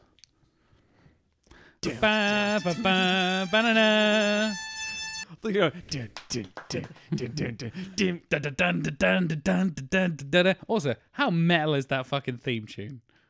That got, got me into some fucking power metal as a kid. oh, the Power Rangers theme Your tune. Power is- Rangers theme is tune very good. is an all-time classic. Uh, I was watching The verses are Oh. the worst. Oh, yes, they the are lyrics, terrible. they've got the ability to morph and to even up the score and shit like this. Oh. They've got the ability to morph and to even up the score. Oh, Yeah. I don't think I've ever heard the verses. Have you No, I not? don't think I Oh, have you not heard the whole. Oh, I know all the words. I mean, clearly. I'm not judging you for it, but inside, a little bit judging. What was it? Um, no one can ever put them down. No one can ever put them down. The power's always on their side. Oh, that's Aye. 90 shit right It's there. Milking that Aye, syllable, aye. yeah. Oh. Go, Go, go, go, Power Rangers. Yeah. But it had like the finding out someone knows the words to like the third verse of "God Save the Queen," Exactly, where all the yeah. racial Yeah. slurs start coming. in. I'm like As far as I know, there are no racial slurs, but there are like three different verses to the Power to Rangers wait theme. the Zeo. But I just remember that like just the intro with the guitars and stuff, and then Oh, the yeah, no, the, it was the. Van Halen style. It's like oh, so it does sound like they've got so wild metal. stallions to do that. Oh, True. dear. And the thing is, when you go to the like the later shows, I mean, I, haven't, I, I don't know how I've seen these, but it's like the idea of no, I know exactly how I've seen this. Again, we mentioned already Tom Garbett on the uh, Super Power Hour. Uh, I'm following on Twitter, so of course every now and again I'll see like tons of Super Sentai stuff just popping up, and I, I think it might have been like a compilation of all the different title sequences. And for some reason, I was I don't know lonely, and, uh, and I decided to to watch them all. And it's like it's like that that that theme, that dun dun dun dun dun, dun it's that sting Mm.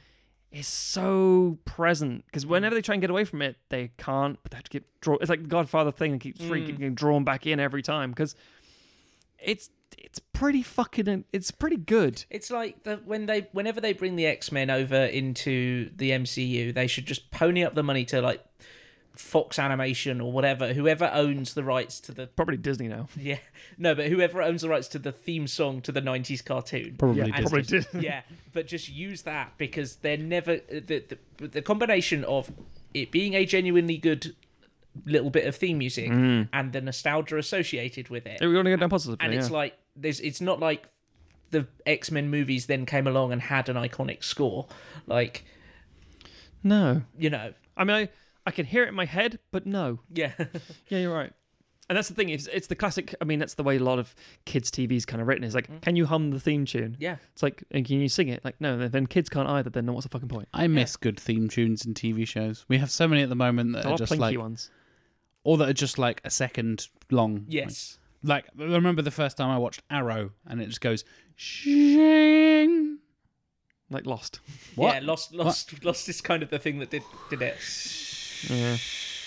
I, I mean, I'm an anime boy. I like two or three minute sequences Exact- that have a whole absolutely. song. Explain, the, explain You want the whole show. you want a and also the full- philosophical philosophical viewpoint of Yeah. Yeah, the the, emotion and tertiary character. Absolutely, yeah, yeah. I mean, I'm a cardinal sin that because my um, Super Happy Kill Time, the, the the web series that I do, has a very minimalist TV animated sort of opening. But that's because a, uh, we The change up every season. like two minutes B, yeah, episodes are really short, so fuck you.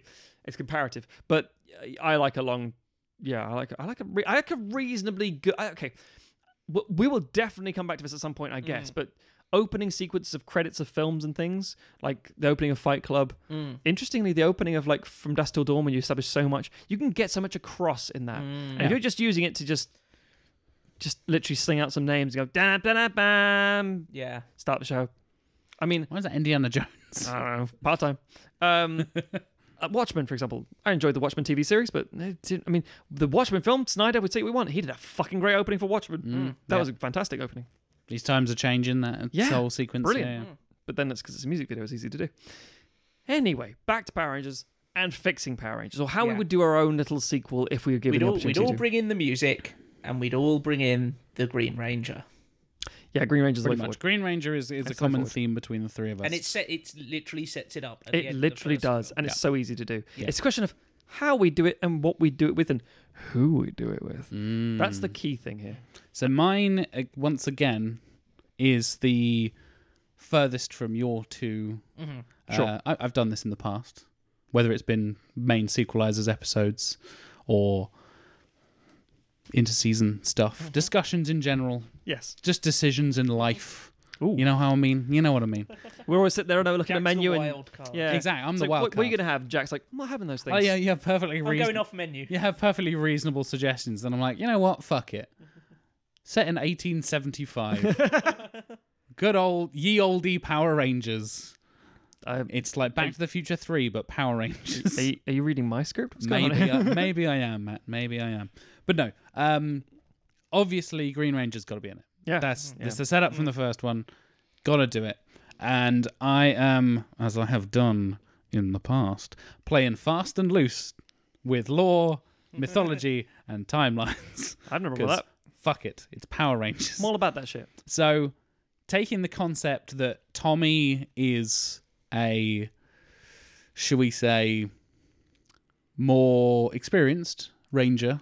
He's journeyed through the various different types of rangers and all this kind of stuff. Oh, you mean in the canon of the series? In the ca- Yeah. in the current mythology, uh, current Yeah, yeah, mythology, yeah, yeah. the TV show thing, mm-hmm. he's been in Neo Geo Power Rangers and Dino mm-hmm. Thunder, blah blah blah Yes, blah. yes. He's teamed up with all the other teams and stuff like that. I want to make him a little bit older than the other kids. I think he was from the series. It felt like he was always a He little is. older. He is in general. But I want to make him like time travelingly old. Forty-year-old man. Maybe yes. You actually casting mm. Jason? What's his face? No, Jason Momoa. Jason. No, definitely not Jason Momoa. So I want him to basically be the lone survivor of either one or or multiple previous Ranger teams, Okay, okay. and he comes mm. crashing down and finds out, oh, Earth has got a new Rangers team. Thank God for that. Where's Zordon? Let me speak to Zordon. I know what I'm doing here. Let me lead you. Blah, blah, blah, blah, yeah, yeah. Is he a good guy though? We don't know. Mm. The last Green Ranger And- wasn't because in this film they established the Green Ranger as a bad guy, so Exactly. makes yes. you hesitant. I like Uh, that. yeah. So yeah, again in the 2017 one, Rita was the Green Ranger before, Mm. and they set it up at the very beginning. You have her being the previous thing, and the blah blah blah Yeah. blah blah. Which is fine. Yeah. So you have that kind of setup with like there's already an inkling of the Green Ranger not being a good guy, and as is established in the TV show, he comes in as a bad guy and turns Yes, into yes. the. Um, whether I would go the full from green bad guy to white ranger good guy in one film, I think that Mhm. might be a bit too much to do in two hours or something Sure. like that. But I really like that arc of him going from bad guy to good guy and going through that process.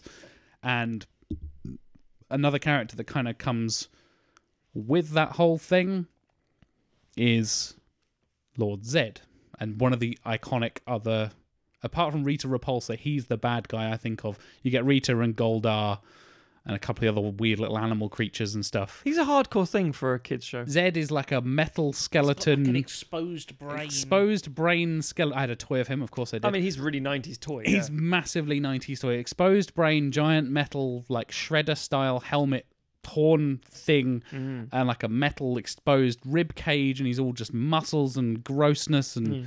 Yeah, very scary and and inside out person. inside out dude, but space aliens. Yeah. So I'd have Zedd be the big bad guy, and he is basically coming to Earth, and in a uh, to turn it into kind of like a Marvel kind of thing, not literally turn No, into Marvel, yeah. but have a um, as Hulk comes crashing back down, saying, "Ah, Thanos is coming." Oh yeah. You have Green Ranger come to Earth and say, "Zedd is coming. You guys need to sort your shit out." Oh okay. I've been fighting this guy, or has he?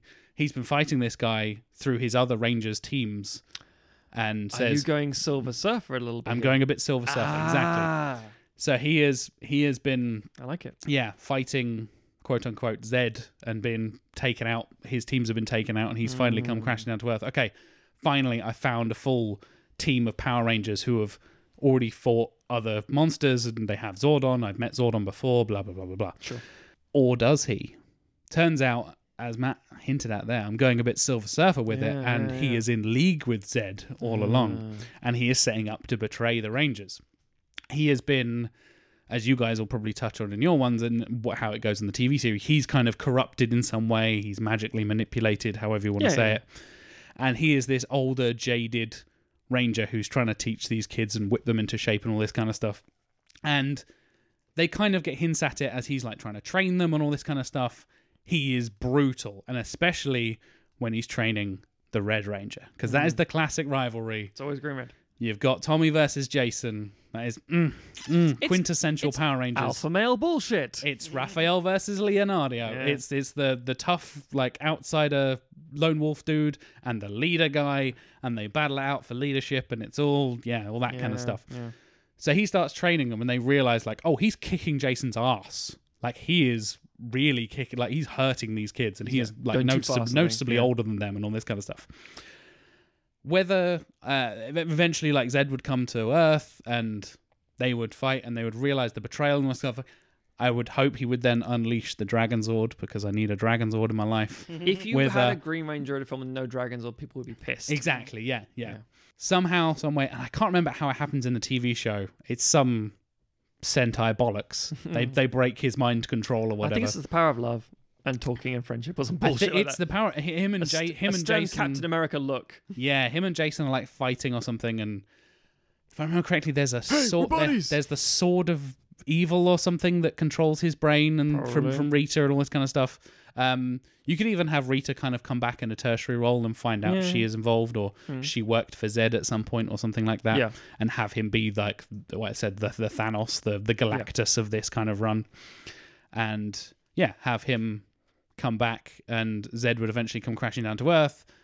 Zedd would do something terrible. Turns out Tommy has actually kind of built a bond with these Rangers and not really realized it. Mm. As Zedd is about to destroy the Earth and kill all these people and wipe them all out and whatever. Yeah. He then fights back. Maybe that's when he summons the Dragon Zord and says, "No, I can fight Ah. back." They, their Zord, Megazord's been destroyed. Yes. Um, in the in, I if I rem- if I remember In the TV one, series, he destroys the Zords. he destroys Red Ranger's Zord, Oh yeah. and Tommy's Dragon Zord merges with the other Zords to create like Mega Dragon Zord or something. Fucking probably. But it's, yeah. it's Dragon Zord Mega Battle Mode something bollocks because Yes. it's Sentai. So that would happen. He would destroy Red Ranger's Zord. Tommy would then like essentially come to his senses and realize like, no, I'm fighting for the wrong side here. Whether that's a magical mind control or if it's just kind of a gradual realization from him, he would combine with the Zords. Da, da, da, da, da, da, summon the Dragon Zord, fuse with the Zords, fight back, kick Zedd's ass, Mm. and yeah, eventually come back and join the Rangers. Whether at the end he would say like, "Hey, I'm part of the team now," or he would like go I have to on go on my own become- quest. Mm. Yeah, have to go off on my own quest yeah. or whatever. I don't know, but I like the kind of Is it there'll always be a space for you on my team, and you throw him like things like thanks, catches his jacket, and he walks off into the sunset, sort of shit. exactly yeah yeah, wash this towel for me, kid. I mean, I'm part of the team now, kid. Yeah. Yeah. So I'd, I'd like quite like my overall pitch is grizzled Silver Surfer style journey for Interesting. Tommy coming in as an experienced ranger, setting up Zedd, having Zedd be the big, big, big, big, big, big bad guy, and then fighting all the Rangers. Eventually, Tommy teams up, turns good, teams up with the guys, and him and Jason share like the respect and friendship at the end, and he becomes a bit of a mentor for Jason and all that kind of stuff. No, that's cool. Who who are you thinking of? What? Okay, let's let's say. I assume you've got director and actors and all that shit in line. Yeah. Who's okay? Let's say who's your director first of all. Um, we we you and I share a, share an, an idea, so I'll leave that with you. Oh, okay, okay. Um, one of the he was like my one of my first ports call, and one we mentioned earlier, Yes. hinting back to 2016, Yeah. Mr. Gareth Edwards, Mm. Interesting. bringing choice. on a bit of Godzilla's Gareth Edwards. It's tricky because I think we go in bit waves as more information these things come out. Um, after Monsters and just before uh, Godzilla, and it's like, oh, this guy's getting Rogue One. It's like this must be the best director ever. Then Rogue One's questionable, and I love Rogue One. uh, you know what I mean. It had, it had lots of reshoots. Oh and yeah, things. yeah, yeah. and uh, Godzilla didn't have the impact everyone wanted to be, everything did in certain ways, yada yada yada. And suddenly I was like, oh, Gareth Edwards must be shit. It's like, well, no, it's not. It's not that. He's a very small independent who's gone to, has an idea. I think he's a very interesting talent. I think Mm. he's not always great for certain things. That's just how it is. And just Yeah. sometimes you, the problem is the industry says you've done really well with a small independent film. Here's 120 million dollars. It's like that's too much. yeah. just give them a small couple of small things good. Yeah. And not because they're not good enough for it. It's because like there are certain expectations and it doesn't speak to their craft at Yeah. that point. Anyway, I, I really liked what he did with um, Godzilla. Yeah. And he's got the previous history of working with Cranston on that as well. So you've Yeah, got Cranston. Zordon, blah, blah, blah, blah, blah. If I remember the TV series, some weird shit happens to Zordon and he gets shut down, but pff, that's not about that. Uh, Um, I, five gets an first virus. yeah, I think there's a virus. Yeah. I think there Yeah. is. Yeah, I absolutely love the cast from the 2017 movie. By the way, we, I haven't, did we haven't really talked about We that, that much, haven't. but Cranston is a, the amazing choice for Zordon. Yep. Bill Hader as Alpha Five is a fucking inspired choice. Brilliant. All the quote unquote kids, Kids are great. like yeah.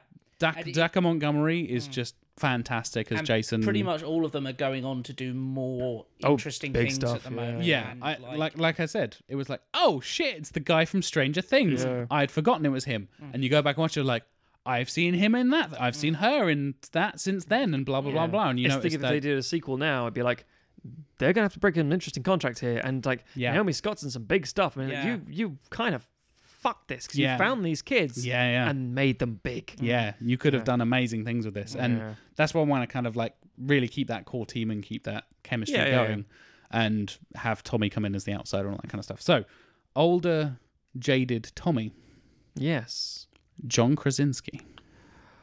very interesting Mm. because that's a lot older. It is, Yeah. yeah. So I'm uh, not necessarily Does he in- have a beard? Uh, yes. Good, because Krasinski without a beard doesn't work for me. He then he's the guy from The Office if he doesn't Yeah. have the beard. I don't. I don't. Okay, Jim Halpert. is it? Halpert, yeah. I haven't watched any of the American Office at all, Neither have I. and I'm sure it's great. I heard a lot of great things. I mean, It's Mm. very, very, very good. I, I haven't got time for ten seasons of that shit. Um, I agree. but Krasinski, I've always like, what's with his weird fucking face? But then he turns up in a quiet place. I'm like, oh hello, Mm. hello, young man. um, I know I'm going young man. He's fucking ten Yeah. years older than me. But the point is that he's he's very cool as a guy. And like then and, like the whole like Jack Ryan stuff. I'm like, oh, that, this is actually It was it was the Jack Ryan stuff that kind of mostly inspired me, and obviously a Quiet Place Four. But his performance as Jack Ryan, and I've recently been watching that um, and enjoying his kind of ability to be ass kicking action and kind of weirdly charismatic in a kind of enigma- Yeah, yeah. enigmatic kind of way as well. And I think that that's kind of the essence I was wanting to capture for Yeah. an, an older Tommy is like they can't help but follow him because he's an experienced and kind of enigmatic and charismatic I can leader see that in Tr- Krasinski. and they're like, "Oh yeah. shit, okay, he he knows what he's." T- Suddenly, this guy shows up and knows what he's talking about. Oh my god, we have to follow this guy. Look how cool he is. He's got all the golden Yeah. shoulder pads and shit. We got to follow this guy. He's not talking wall. He can actually Yeah. go out there and help us. Yeah, and he's I- and he's got that kind of dark broodingness as well, and I think could work Mhm. for the the dark side, light side kind of conflict for Tommy as well. I think you could rely on Krasinski to do a really interesting performance where he kind of trades off between that kind of affable, likable. Um, Jim from The Office vibe. Jim, uh, yeah, kind of, but but also, you know, we we know that like in the in the first film, Jason has a lot of conflicts with his dad. Like that's their main conflict. So Mm. having a kind of father substitute figure. father figure, That's exactly what I'm Like, thinking. Yeah. but then also You're have reading him my mind, Tim. have him and not to lean too far into this and get too dark for what, as we have reiterated, this is kids' films. Sure. Um, but like almost have like an abusive dad element of like sometimes mm-hmm. he just snaps at them and is just like Well, like a that- hard ass. That's exactly what I was thinking. Yeah. so Yeah. in terms of the training and stuff, like even maybe like because he's, I'm thinking like he's a former Red Ranger himself, and Red Ranger is typically the leader of the Yeah. group. Yes. that is the default role of the Yeah. leader, depending on the type. Cranston says as much in the in Yeah, the, in exactly, exactly.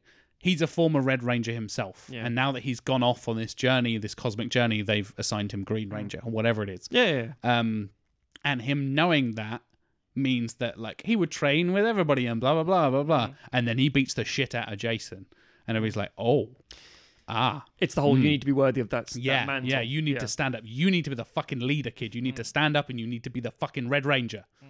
Yeah. I've been a Red Ranger. I've seen Red Rangers die. I've stood next to Red Rangers as they've been crushed under the boots of Lord Zedd. And you need to stand up and fight for Earth and fight for your friends. And if you don't, you're all gonna fucking die. This is what we're talking about the whole idea of the the not going too dark with it because you're not making as the I'm seri- shouting and swearing at No, a no, bunch of that's teenagers. you're You're, not all gonna fucking die. That's right. Don't go too dark, it's Jack. It's se- fine. it's- no, no, that's what I'm saying. I'm it's a second film, but also more importantly, the audience would have aged up a couple of years at this point as well, mm. and equally So are the actors as well. actors as Yeah. well. But also the idea that you're not making the whole thing darker. You're making one introduced element dark, and the kids stay the kids. I was going to say, I want to keep that chemistry and keep that the energy that that core cast have as well. Yeah. You keep their stuff that they're still doing in high school and keep their conflicts and their mm-hmm. interests and yeah, like as we said, they touch on topics of sexuality and mental health and all this kind of stuff and mm.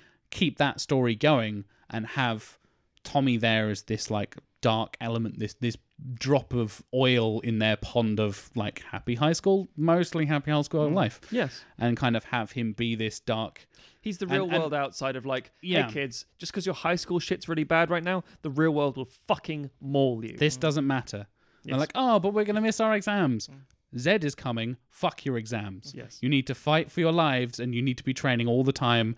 And I'm going to whip you into shape, maybe mm. literally. yes. Like, yeah, having him be this dark element and him be mm. this kind of more twisted, not necessarily twisted, but more corrupted and more jaded kind Yeah, of yeah, yeah. older figure that is, yeah, trying to mentor them, but maybe not necessarily in a healthy way.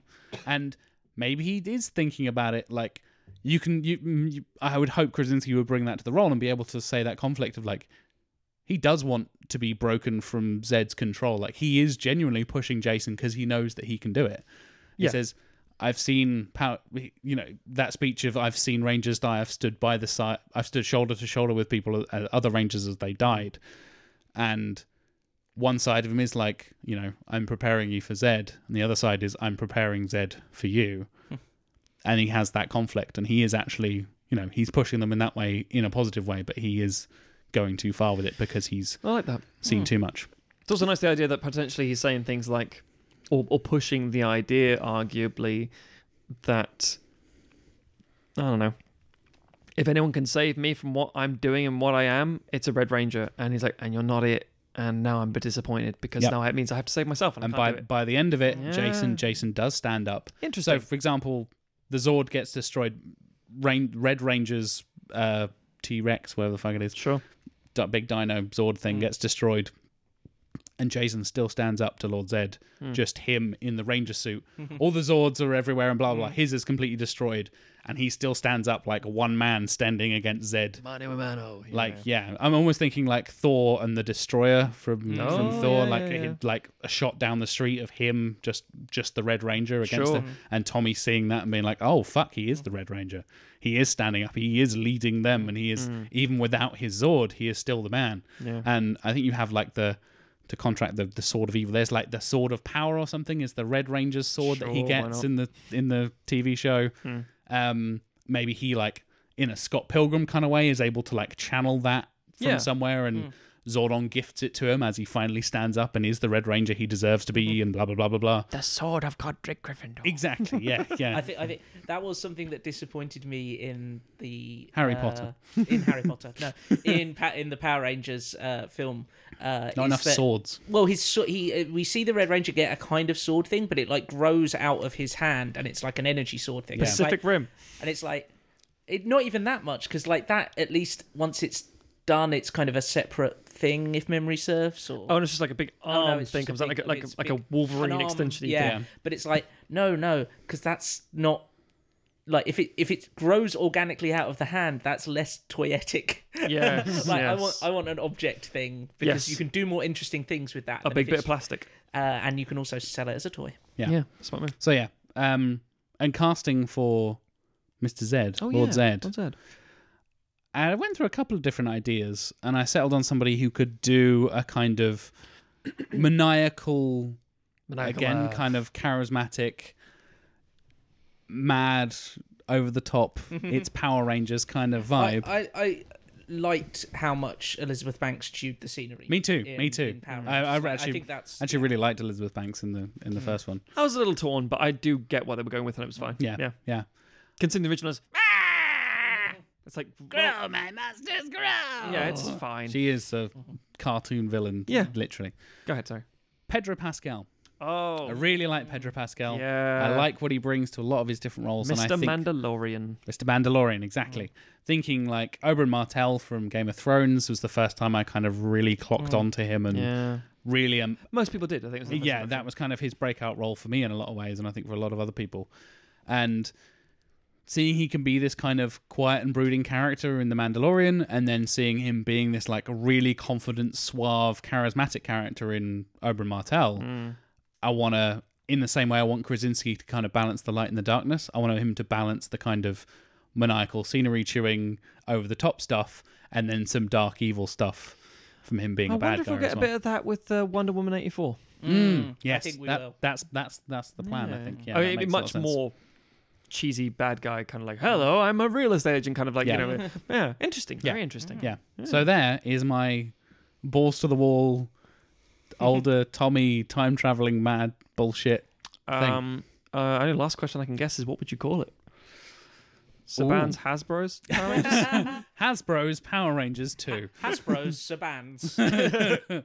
William Shakespeare's Power Rangers. yeah, exactly.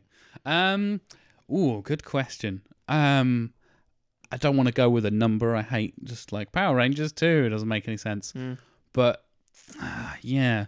Power Rangers to the future? Oh. Don't do that, it's fucking awful. Back to the future. Ooh. Um, thinking in terms of like they have such weird names. I know there was one. There, there's a recent comics run they did with Boom Studios. That Comics was are really, really good. was- yeah.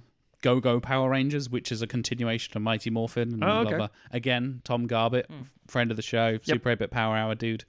Uh, really, really recommended that to me when I was uh, on the comics show, Four Color Corner, that they do.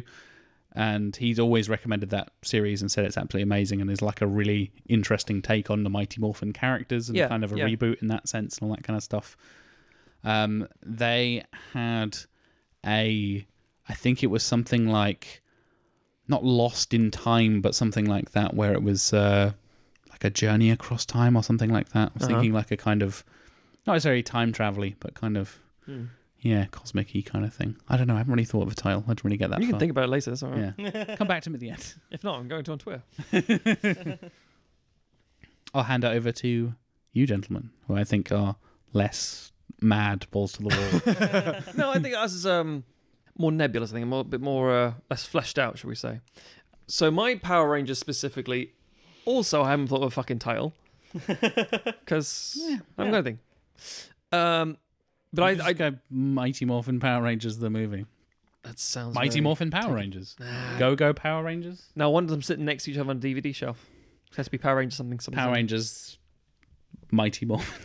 it's Morphin time. It'd be awful. Oh, No, I'm not a fan of that's that. terrible. So, um, yes, my thing would be I, I it also entirely agree. The film it just completely sets itself up for Green Ranger for Tommy, Gotta be. and there's no reason not to because it's the, one of the best He's parts the of best. the TV series. It's obvious, and it's what the fans want. The only thing I think is a really major shift because it's pretty much the same thing. I would almost uh, Green with Evil. I think is the name of the episode um, from the TV series. The five The parts. five part Oh, series. Wow, really? Yes. Well, that's film length. Um, so, so effectively speaking, I would just kind of adapt mostly that.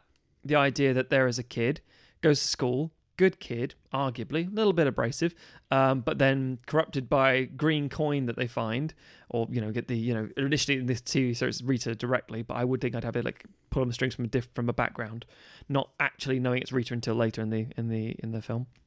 Uh, being a former Green Ranger kind of ties in nicely there as well. Exactly. We'll just say, oh, she, he must have found the coin because of things, whatever, you know, that kind of thing. It's like, kid, you you with us, and um, have it a, a, corrupting power. Again, speaking of Green Lantern, the nature of uh, the universe three, uh, three as it were, in, in I think it is in, in in the DC universe with the evil villain universe, with the Green Lantern ring is very different.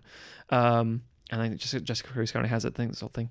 But the point is that the idea that it's a corrupting source rather than something that's positive. So rather than being inspired to be a ranger and that all that cool shit and getting same same sort of you know superhero transitional powers, but the difference thing being that there's a Gollum esque hunger to it. It's a corrupting force Mm, that they don't know about or appreciate. And to be fair, even like even Zordon doesn't know about. And the idea that it may add an extra twist that Rita wasn't exactly always awful as a villain. It might have been that particular power source that made it more of a a, a, a corrupt makes him the, the Frodo to her Gollum almost. a little bit. Yeah. Yeah, a little bit. Um however, I'm gonna make a big change that would upset Power Rangers fans probably, because you know me. I'm ready. And my first change is to basically gender swap it. Oh, I think the idea of a female Tommy is much more interesting. Tommy with an I. Sure, why not? Yeah, I'm, I'm That's down with it. spell it for the I think it'd be lit. I mean, I, I should point out, I'm going very much like after I started workshopping the idea because I thought, who could I have for this? Like a female Tommy. Hmm. And then I saw, you know, same age, like 25 years old as the same other actors, and I thought, um, oh no, this is obvious. And it started going down a very specific. Oh, I know where I've seen this before. oh, I'm just doing this. I genuinely, since 2010, I want to say, since True Grit, have been singing the praises of Hailee Steinfeld. I think she's Interesting. fucking fantastic. Um, as an actor in general, and everything she turns up in, she's fantastic. And everyone goes, "Wow, th- I don't know who's playing Gwen Stacy in that uh, in that Spider-Man movie. It's fucking Hailee Steinfeld." Because of course it is. I don't. I mean, I don't give a shit about her singing career because not for me.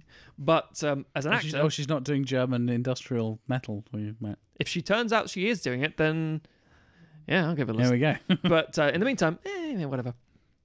But no, as, as an actress, I think she's genuinely very, very impressive. And what I basically go for is a similar kind of attitude to Bumblebee, where there's a kid, bit rebellious, bit headstrong, but not a bad kid.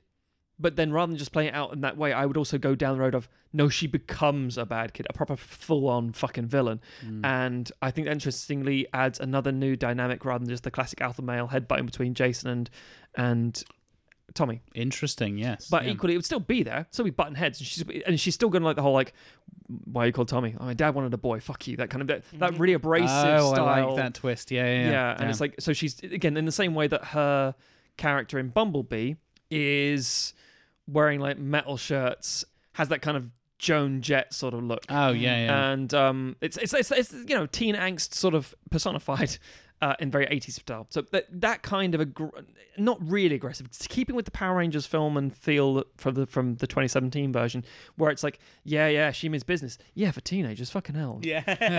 yeah. It's not actually a problem. She's not bringing, she's not doing like Heather's thing and bringing a gun to school. And and even like the bully kid in in the I, I do I do love that scene actually in Power Rangers where Jason's standing up for um for Billy yeah. and uh, the kid's like breaking his pencils and shit and he's like oh okay and he slaps him. He's like, Did you slap me? He's like, yeah, I did. And it's like it's not a punch to the face; it's a slap. Yeah, yeah. It's like you're being spoken down to. It's it's simple and it's nice and it's it, uh, it's also a little bit she's all that, but we'll go back to that later. But the point is, I like the idea that this is like, no, this is different. Um, uh, Hailee Steinfeld character Tommy, cl- you know, punches with a closed fist, kind of like, oh fuck, are you are you are you off your meds? What the fuck is it? That kind of typical dialogue kind of thing. Yeah, she's unstable, and it's like, no, she's not. She's just can't connect with all the different pieces in the same way that the Black Ranger is played up for the same sort of thing, where it's like he's not fucked up. He just lives on his own, excluded from the school environment, as it were, and he's living with his mum who's got the degenerative mm. disease, for fuck's sake. Anyway, point is, this carries on. We then go throughout the film, and there is, like, you know, she breaks in, like, meets Zordon, t- tries to infect Alpha with a virus. It does basically the TV stuff, mm. destroys some of the Zords. They're given new ones, toys. Uh, Dragon Zord versus Megazord, that kind of cool mm. shit. Wrestling kaiju madness. Oh, that kaiju, you know, big monster shit. Power Um, Rangers, colon, wrestling kaiju madness. I got your back, Matthew. Thanks, man. I appreciate that. Sorted. Yeah, I can see it working. Yeah. Uh, P R W K M. It sounds like a radio station. anyway, PRWKM for all your wrestling kaiju hits. That probably exists. So yeah, this carries on, and then eventually, you know, she's freed from the thing because Rita reveals that she's been pulling the strings in the background, and then, you know, uh, they they overcome with the power of friendship, blah blah blah, that kind of thing.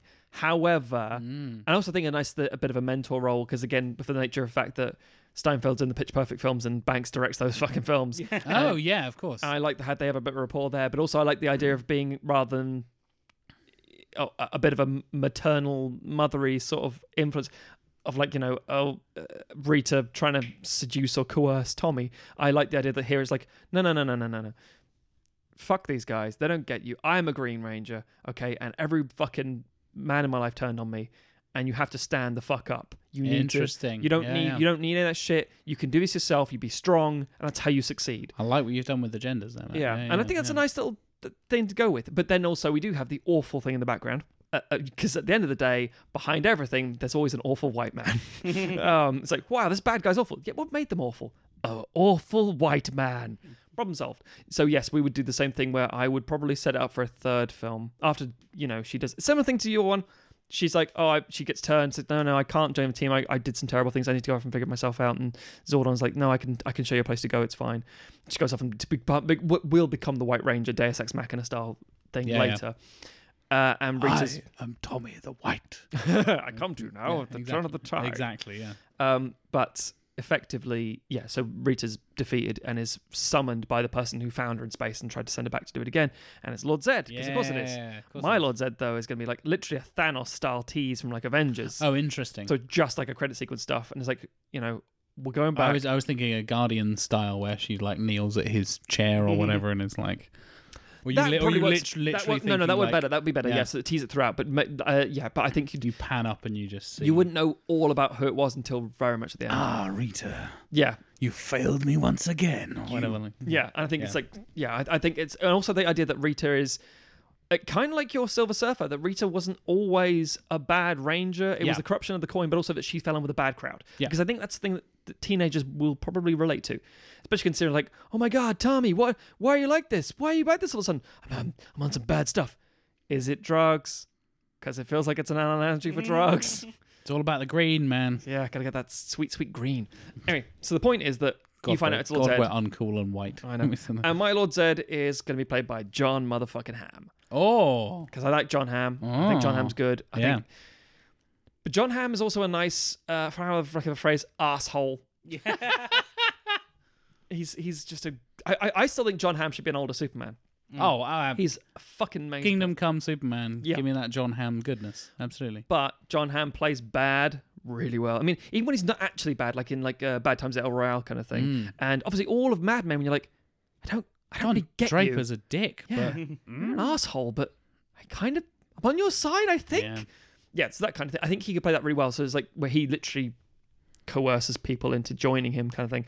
Um, in terms of direction, I think Israelite did an interesting job. Yeah. I wouldn't mind him coming back. Yeah. but I think. More I went down this road, I thought actually Travis Knight, which one you were mentioning, alluding to earlier. That is the crossover we had. Travis yeah. Knight is a Thinking in terms of Bumblebee and all that. and of course in Kubo and Two Strings, he has that dynamic of characters Yeah, really well, yeah. and especially a parental maternal, obviously like the bond of fami- family as were. Travis is re- Knight is a really good thing with that. I was listening to an interview with him not too long ago and talking about how he like how he built the Bumblebee kind of Mm. How he built that movie around what he wanted it to be and how he wanted to restructure Transformers as we know it in the cinema and all this kind of stuff. And I was like, he just seems like a really nice guy who He does seem like wants guy. To make films that he wants mm. to make and all this kind of stuff, which is exactly what the Transformers franchise needed Yes, because it had been so bogged down in Bay's vision and the big Hollywood machine and all this kind of shit. especially because this is like nothing to do really with Bay, but it feels like it is such a product of those films. Exactly. Yeah. Yeah. It- exactly. he is also clearly someone who ha- he came into Transformers, simplified the designs, cleaned Yeah. up the silhouettes, 100%. which he would also do for the Power Zords. Rangers. Yeah. Yeah, I agree Megazords. entirely. Totally. Yeah. Yeah, He seems like a logical choice. Yeah. Yeah. Um, definitely. because again, I, I, I can't stress this enough. Bumblebee is my Transformers Sequelisers fix. Mm. Oh yeah, It's fantastic. Yeah, yeah, yeah. I Yeah. fucking I'm so it solves so many fucking upset problems with those That films. is the lowest grossing Transformers film, despite being the best Transformers Yeah. film. I didn't know that, but I kind of knew that, and I hate the world. Yeah, now that you've confirmed that. yeah. Fuck's sake. Tim, what about you? What have you got to bounce off with? So I stuck quite closely to Green with Evil as well. I, I like the idea of keeping, you know, we we've we've got the, the the setup at the end of the first film is that Tommy is another student at the school. Um, I think you have the you know the the green coin that Rita was using in her staff. You have a natural kind of MacGuffin there that you can then pass on to Yep. the Tommy Oliver it, it gives you so much to pr- to pass on to a sequel. Yeah. um, I would also do a gender swap. Oh yeah. Um, and I think I would also, you know, we've talked about how sort of there's there's the whole mix of like, oh, is Tommy under a spell or is Tommy kind of an asshole? Yes. Uh, I would definitely lean more in favor of Tommy as an asshole uh, with with some elements of corruption Sure. um, and you know in the same way that we that the first film makes it so much about these characters coming together and becoming friends and becoming a unit we see their positive influence on Tommy and and focus on Tommy being kind of torn in those two directions Yes. between the influence of Rita and the power of the coin versus you know the goodness of the other people Yeah, you know i think you can play around a lot with like um them perhaps meeting as as friends but with kind of a weird rivalry or whatever between them and then not knowing each other as the power rangers and like who finds out who is who first and that kind of Mm, stuff. right, yeah. um i i like the idea of zedd as as the the kind of the thanos to uh rita repulsa's loki um especially given that the f- first film ends with rita being slapped off into space and so you can do the thing like where at the end of thor loki was lost in space and then thanos was the one who kind of Took restored him to Yeah, power and, yeah. and took him back you know you can kind of do that and i think again setting up zedd for a third film Yep. um i would go a little bit further uh, in some stages Sure, than, sure. than Matt, because one of the things that I was kind of aware of and found out while I was kind of researching this film is that we talked about like who is this Power Rangers film for, Yeah. and that it didn't it, like the way films work now because there isn't because the DVD market and the, the, the kind of the home media market has collapsed and it's now streaming, which doesn't make the studios the same amount of money or in the same way. Hmm. You know, there's there's not that sense that there was in the '90s of something can become a success at home and lead to a sequel further down the line. A cult success is a a, different thing now. Exactly. Yeah. And so one of the audiences that this film has found via streaming and stuff like that is Yeah. a bunch of people who ship uh, Trini, who is queer in the films. Yes, it's, yes. it's either a lesbian or bisexual. Yep. Um, and Kimberly in the film. Yeah. yeah. Uh, there's a huge shipping community for those two characters. Um, and so my brain started doing the kind of the little marble ticking over thing of like, well, in the original series, there's a whole thing of like Tommy and Kimberly being in a relationship, and it's kind of the yes. the one like thing that because the the teenagers in Mighty Morphin Power Rangers feel so not real. Yeah. it's kind of the yeah. one thing that where it's like, oh no, those two actually seem to have some chemistry and stuff like It's that. how Reagan thinks kids are. Yes. it's very like, gee willikers, mister. Yeah. Yeah. Let's put on a show and raise some money for the We're- vets. Yeah, we're we're painting fences in the neighborhood to save the local school churches. school church school churches roof. That like, sums up their fucking dialogue. The local school churches. Sorry, what? You heard no, me. a party monster. Um, yeah, Walking so through. since we've already had this step of Power Rangers has uh, uh, an LGBTQ Yes. character in it who has lines and stuff, unlike some of Marvel and D- Disney's other Oh uh, yeah. attempts at diversity. in the background. Yes, stay in the background, you. Um, uh, so yeah, I say we have uh, Trini and Tommy being in a relationship. And Interesting. That That's an extra dynamic. a, yeah. as a dynamic, as a wrinkle, as a complication, and we have that relationship again be one of the things that sways Tommy over to the good the side. good side. The good good, good sad. good sad. And I would also, so that we have some action from the jump. I don't know. I, I don't know quite how much we would have Rita as an obvious presence until the end. Hmm. And again, Zedd, I would have quite be quite hands off, ready for a third film. Sure. Although I do have casting. Oh yeah. Mm, Um, okay. So I would have there be an early villain that we can kind of like a, a kind of Fighting the forces of A evil fi- and move on. Yeah. yeah, yeah. exactly. Um, who uh, I would have be Scorpina, who was a, Oh. a hench Yeah. woman who showed up a fair bit in the original series, had an interesting design, like just as a kind of like, yeah, that that could be someone that they can. That's your fight at the end of the first act, you know, before it has Classic, real. classic, not actually cold open, but superhero type stuff. It's an action like- sequence that establishes they're good at what they're doing, how the group dynamic is working, and also what it's like when they're actually full swing. Exactly, Yeah, no, it's, it's a beat that you need. Before you have the fight that has personal stakes, you're kind of Yes. You're and again we keep trotting back to MCU for comparisons. You have Tommy as your Winter Soldier showing up Yeah. uh, for a fight. You get the Zords destroyed, ready for the new toys, etc., etc. So my casting okay. Yeah. uh, for Tommy. Oh, I'll, I'll do director first. Yes, Mm, please. yeah. Again, I thought Knight was a good shout. It makes a lot of sense. He really is. Yeah. Um, Yeah. and I and I liked Hailee Steinfeld as well for Sure, um, sure. casting. And again, the direction in the original is fine, but the for to throw another name out for, there, yeah, for variation. Yeah. David F. Sandberg Ooh. Why does his name bell? is mostly known for horror, but more relevantly, uh, did Shazam Of course, recently, that's, That's that one. why. Yes, which yes. is another film that did teenagers pretty good for like a general audience. Yeah, the, like the, the Batson family. I, I crew. mentioned this on this on this show how much I love that fucking film. Right? Mm. I'm pretty sure. Yeah, I have. yeah. If I have an audience, I fucking love that film. it's great. My favorite DC film. Don't at me. Agreed. Agreed. I haven't seen Birds of Prey, but I agree. Oh, Of all the other ones of I've Prey's seen, But no, yeah. but Yeah. Shazam is my. Mm, I agree. I borrowed Yeah. it from Matt and loved it. yeah. Yeah, so I think he was another Good choice, Tim. who would be Good a, choice. a I, I really think good you're right. of hands. The definitely right mindset to to tackle. I'm this. down. And he is also, um, because he was recently on, and I mention these guys every fucking time, and I hate myself. Corridor Digital. He showed up on their YouTube channel the other day talking about the special effects in Shazam. He started off as a special effects guy, Ah. and he would fucking nail big old Zords to do it. and big monsters and fighting and the way he did like the the fights with the um, Seven Deadly Sins monsters Yeah. and even with Sivana versus Shazam and how all the, the big fights and all that kind of Yeah, stuff. yeah.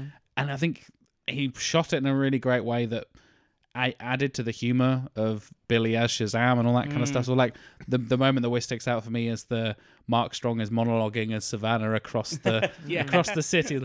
What? I can't hear you. You're a mile away. I can barely see your mouth moving. yeah, Yeah. I can imagine that kind of vibe coming from Power Rangers. the Power Rangers Yeah, crew that'd be good. against this guy who is like, or the like, like, have the opening villain Scorpion like taking herself very seriously, and she thinks she's really badass, and they're like, um, what? It's a Billy line, isn't it? It's a Billy or a Zach. That- that's a. Billy or a yeah. Zach ass line, exactly. Yeah, like- yeah, yeah. yeah, yeah, yeah. I, I think Sandberg's a fantastic choice. Good Tim. shout, Yeah, man. good idea. Uh, for my uh, Tommy casting, Yep. Timothée Chalamet. Jesus Christ. uh, no, I have gone with Kathryn Newton, who uh, you may know from, uh, for example, the film Blockers.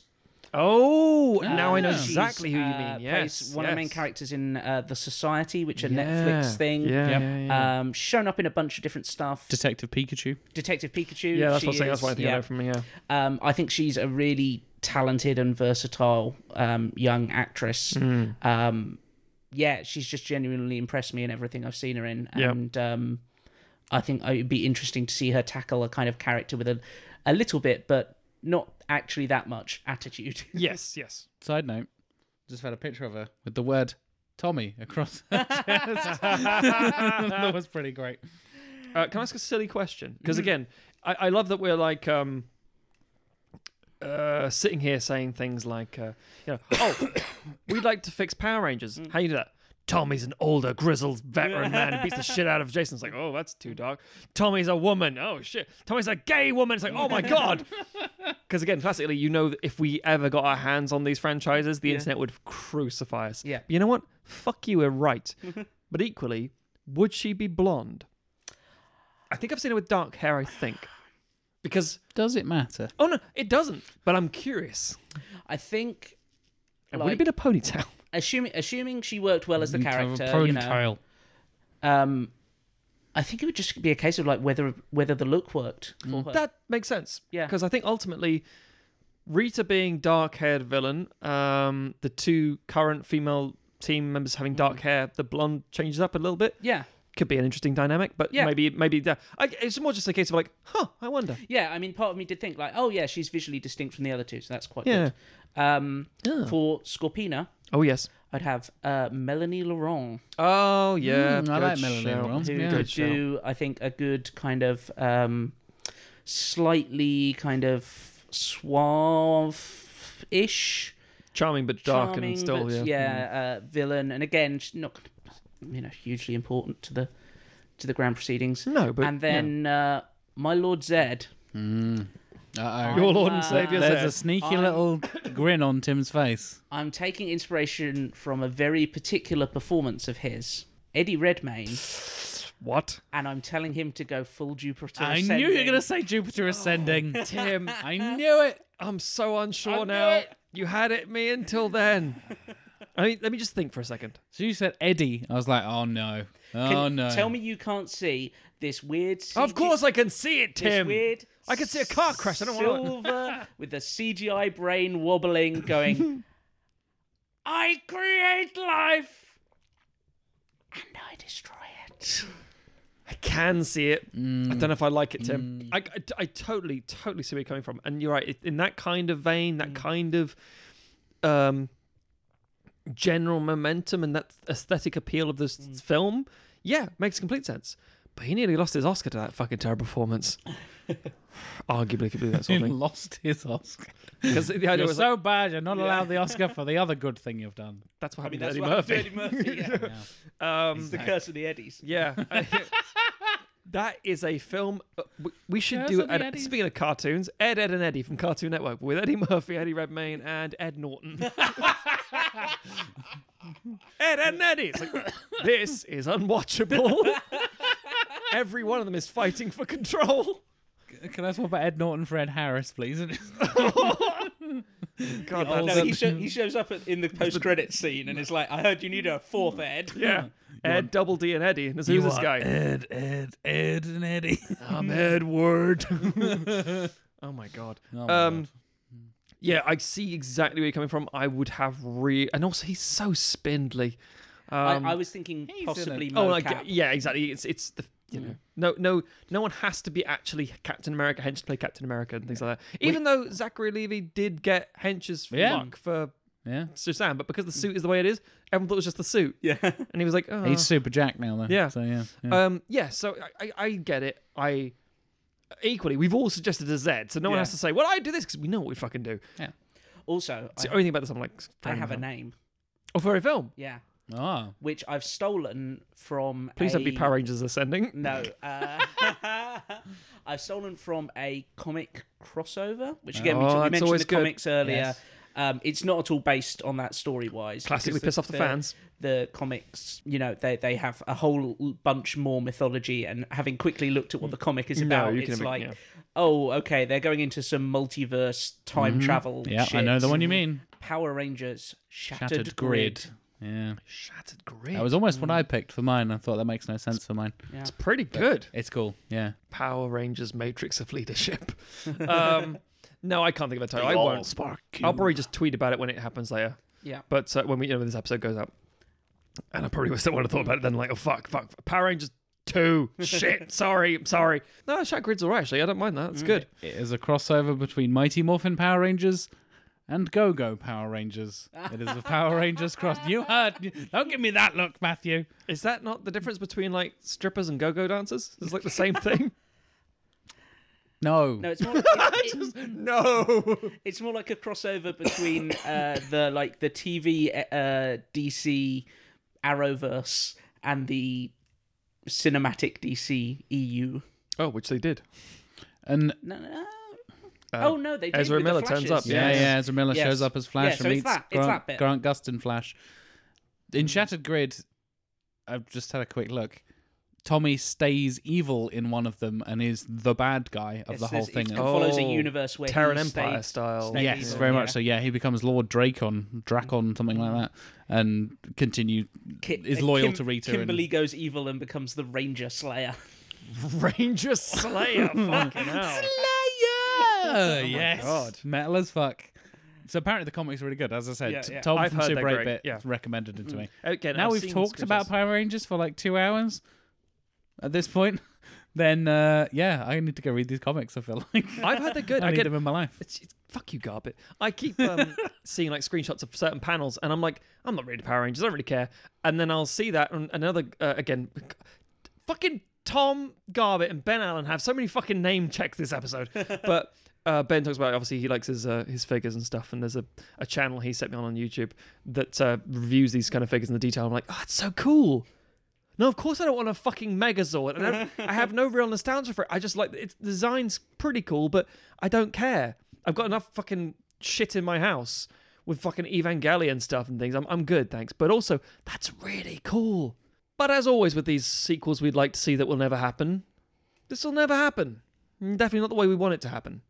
And if it did happen, it would go terribly wrong. We'll just get a reboot in a couple of years' time, and it'll be either surprisingly good, fine, or shit because there'll be no middle ground and nothing. Because there's so much expectations going in, and then let's face it, there's, I mean, and, and in truth, as we've established with Jack going off to possibly read the comics, and with the fact that there are just so many, so many iterations and evolutions of both the Americanization of Power Rangers and the original Super Sentai TV series, which is still going.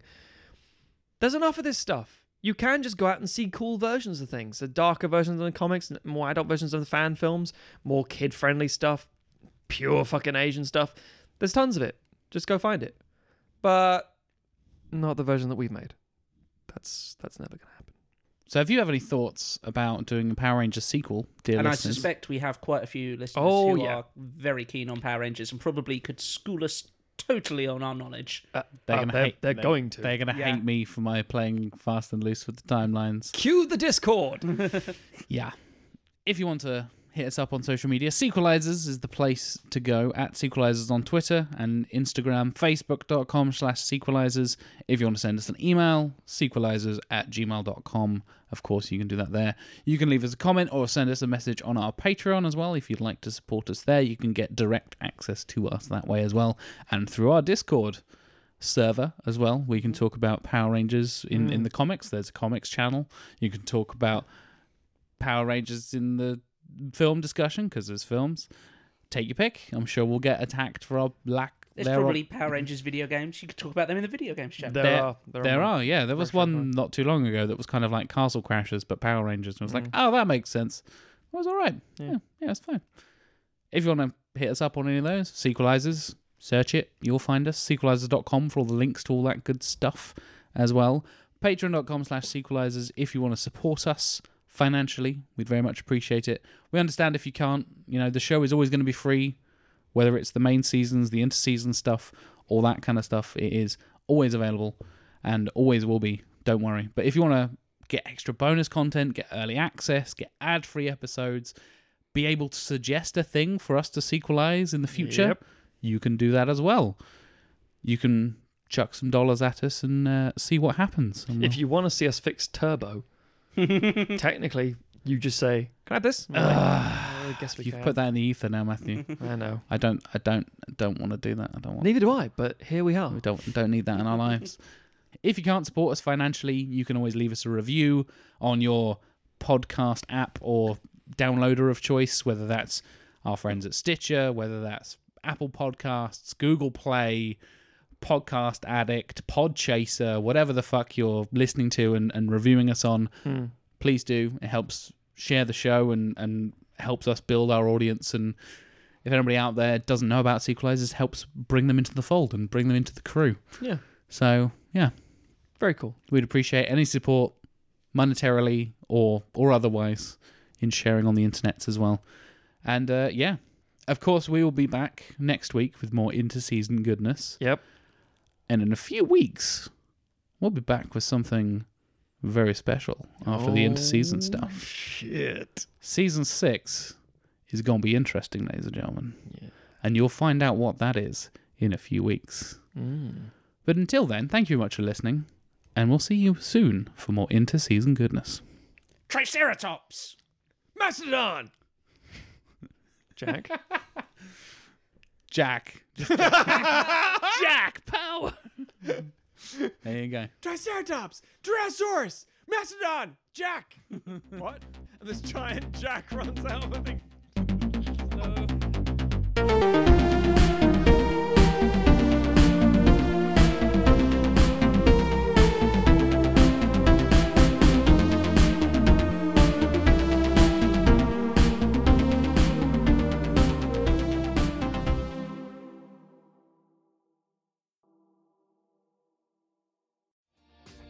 Hi, my name is Kaye Adams, and to be honest, I'm not so good with the aging process, so I enlisted my old chum, the filter free Cara McKenzie, to advise. Could you imagine being a porn star? The room would need to be really hot for me to strip off. To be honest, she's not much help, but she is rather amusing. And along with some great guests Jo Brand, Andy Oliver, Anton du Beke, Ruth Langsford, and Craig Revel Horwood, darling, we are learning how to be 60. Listen wherever you get your podcasts.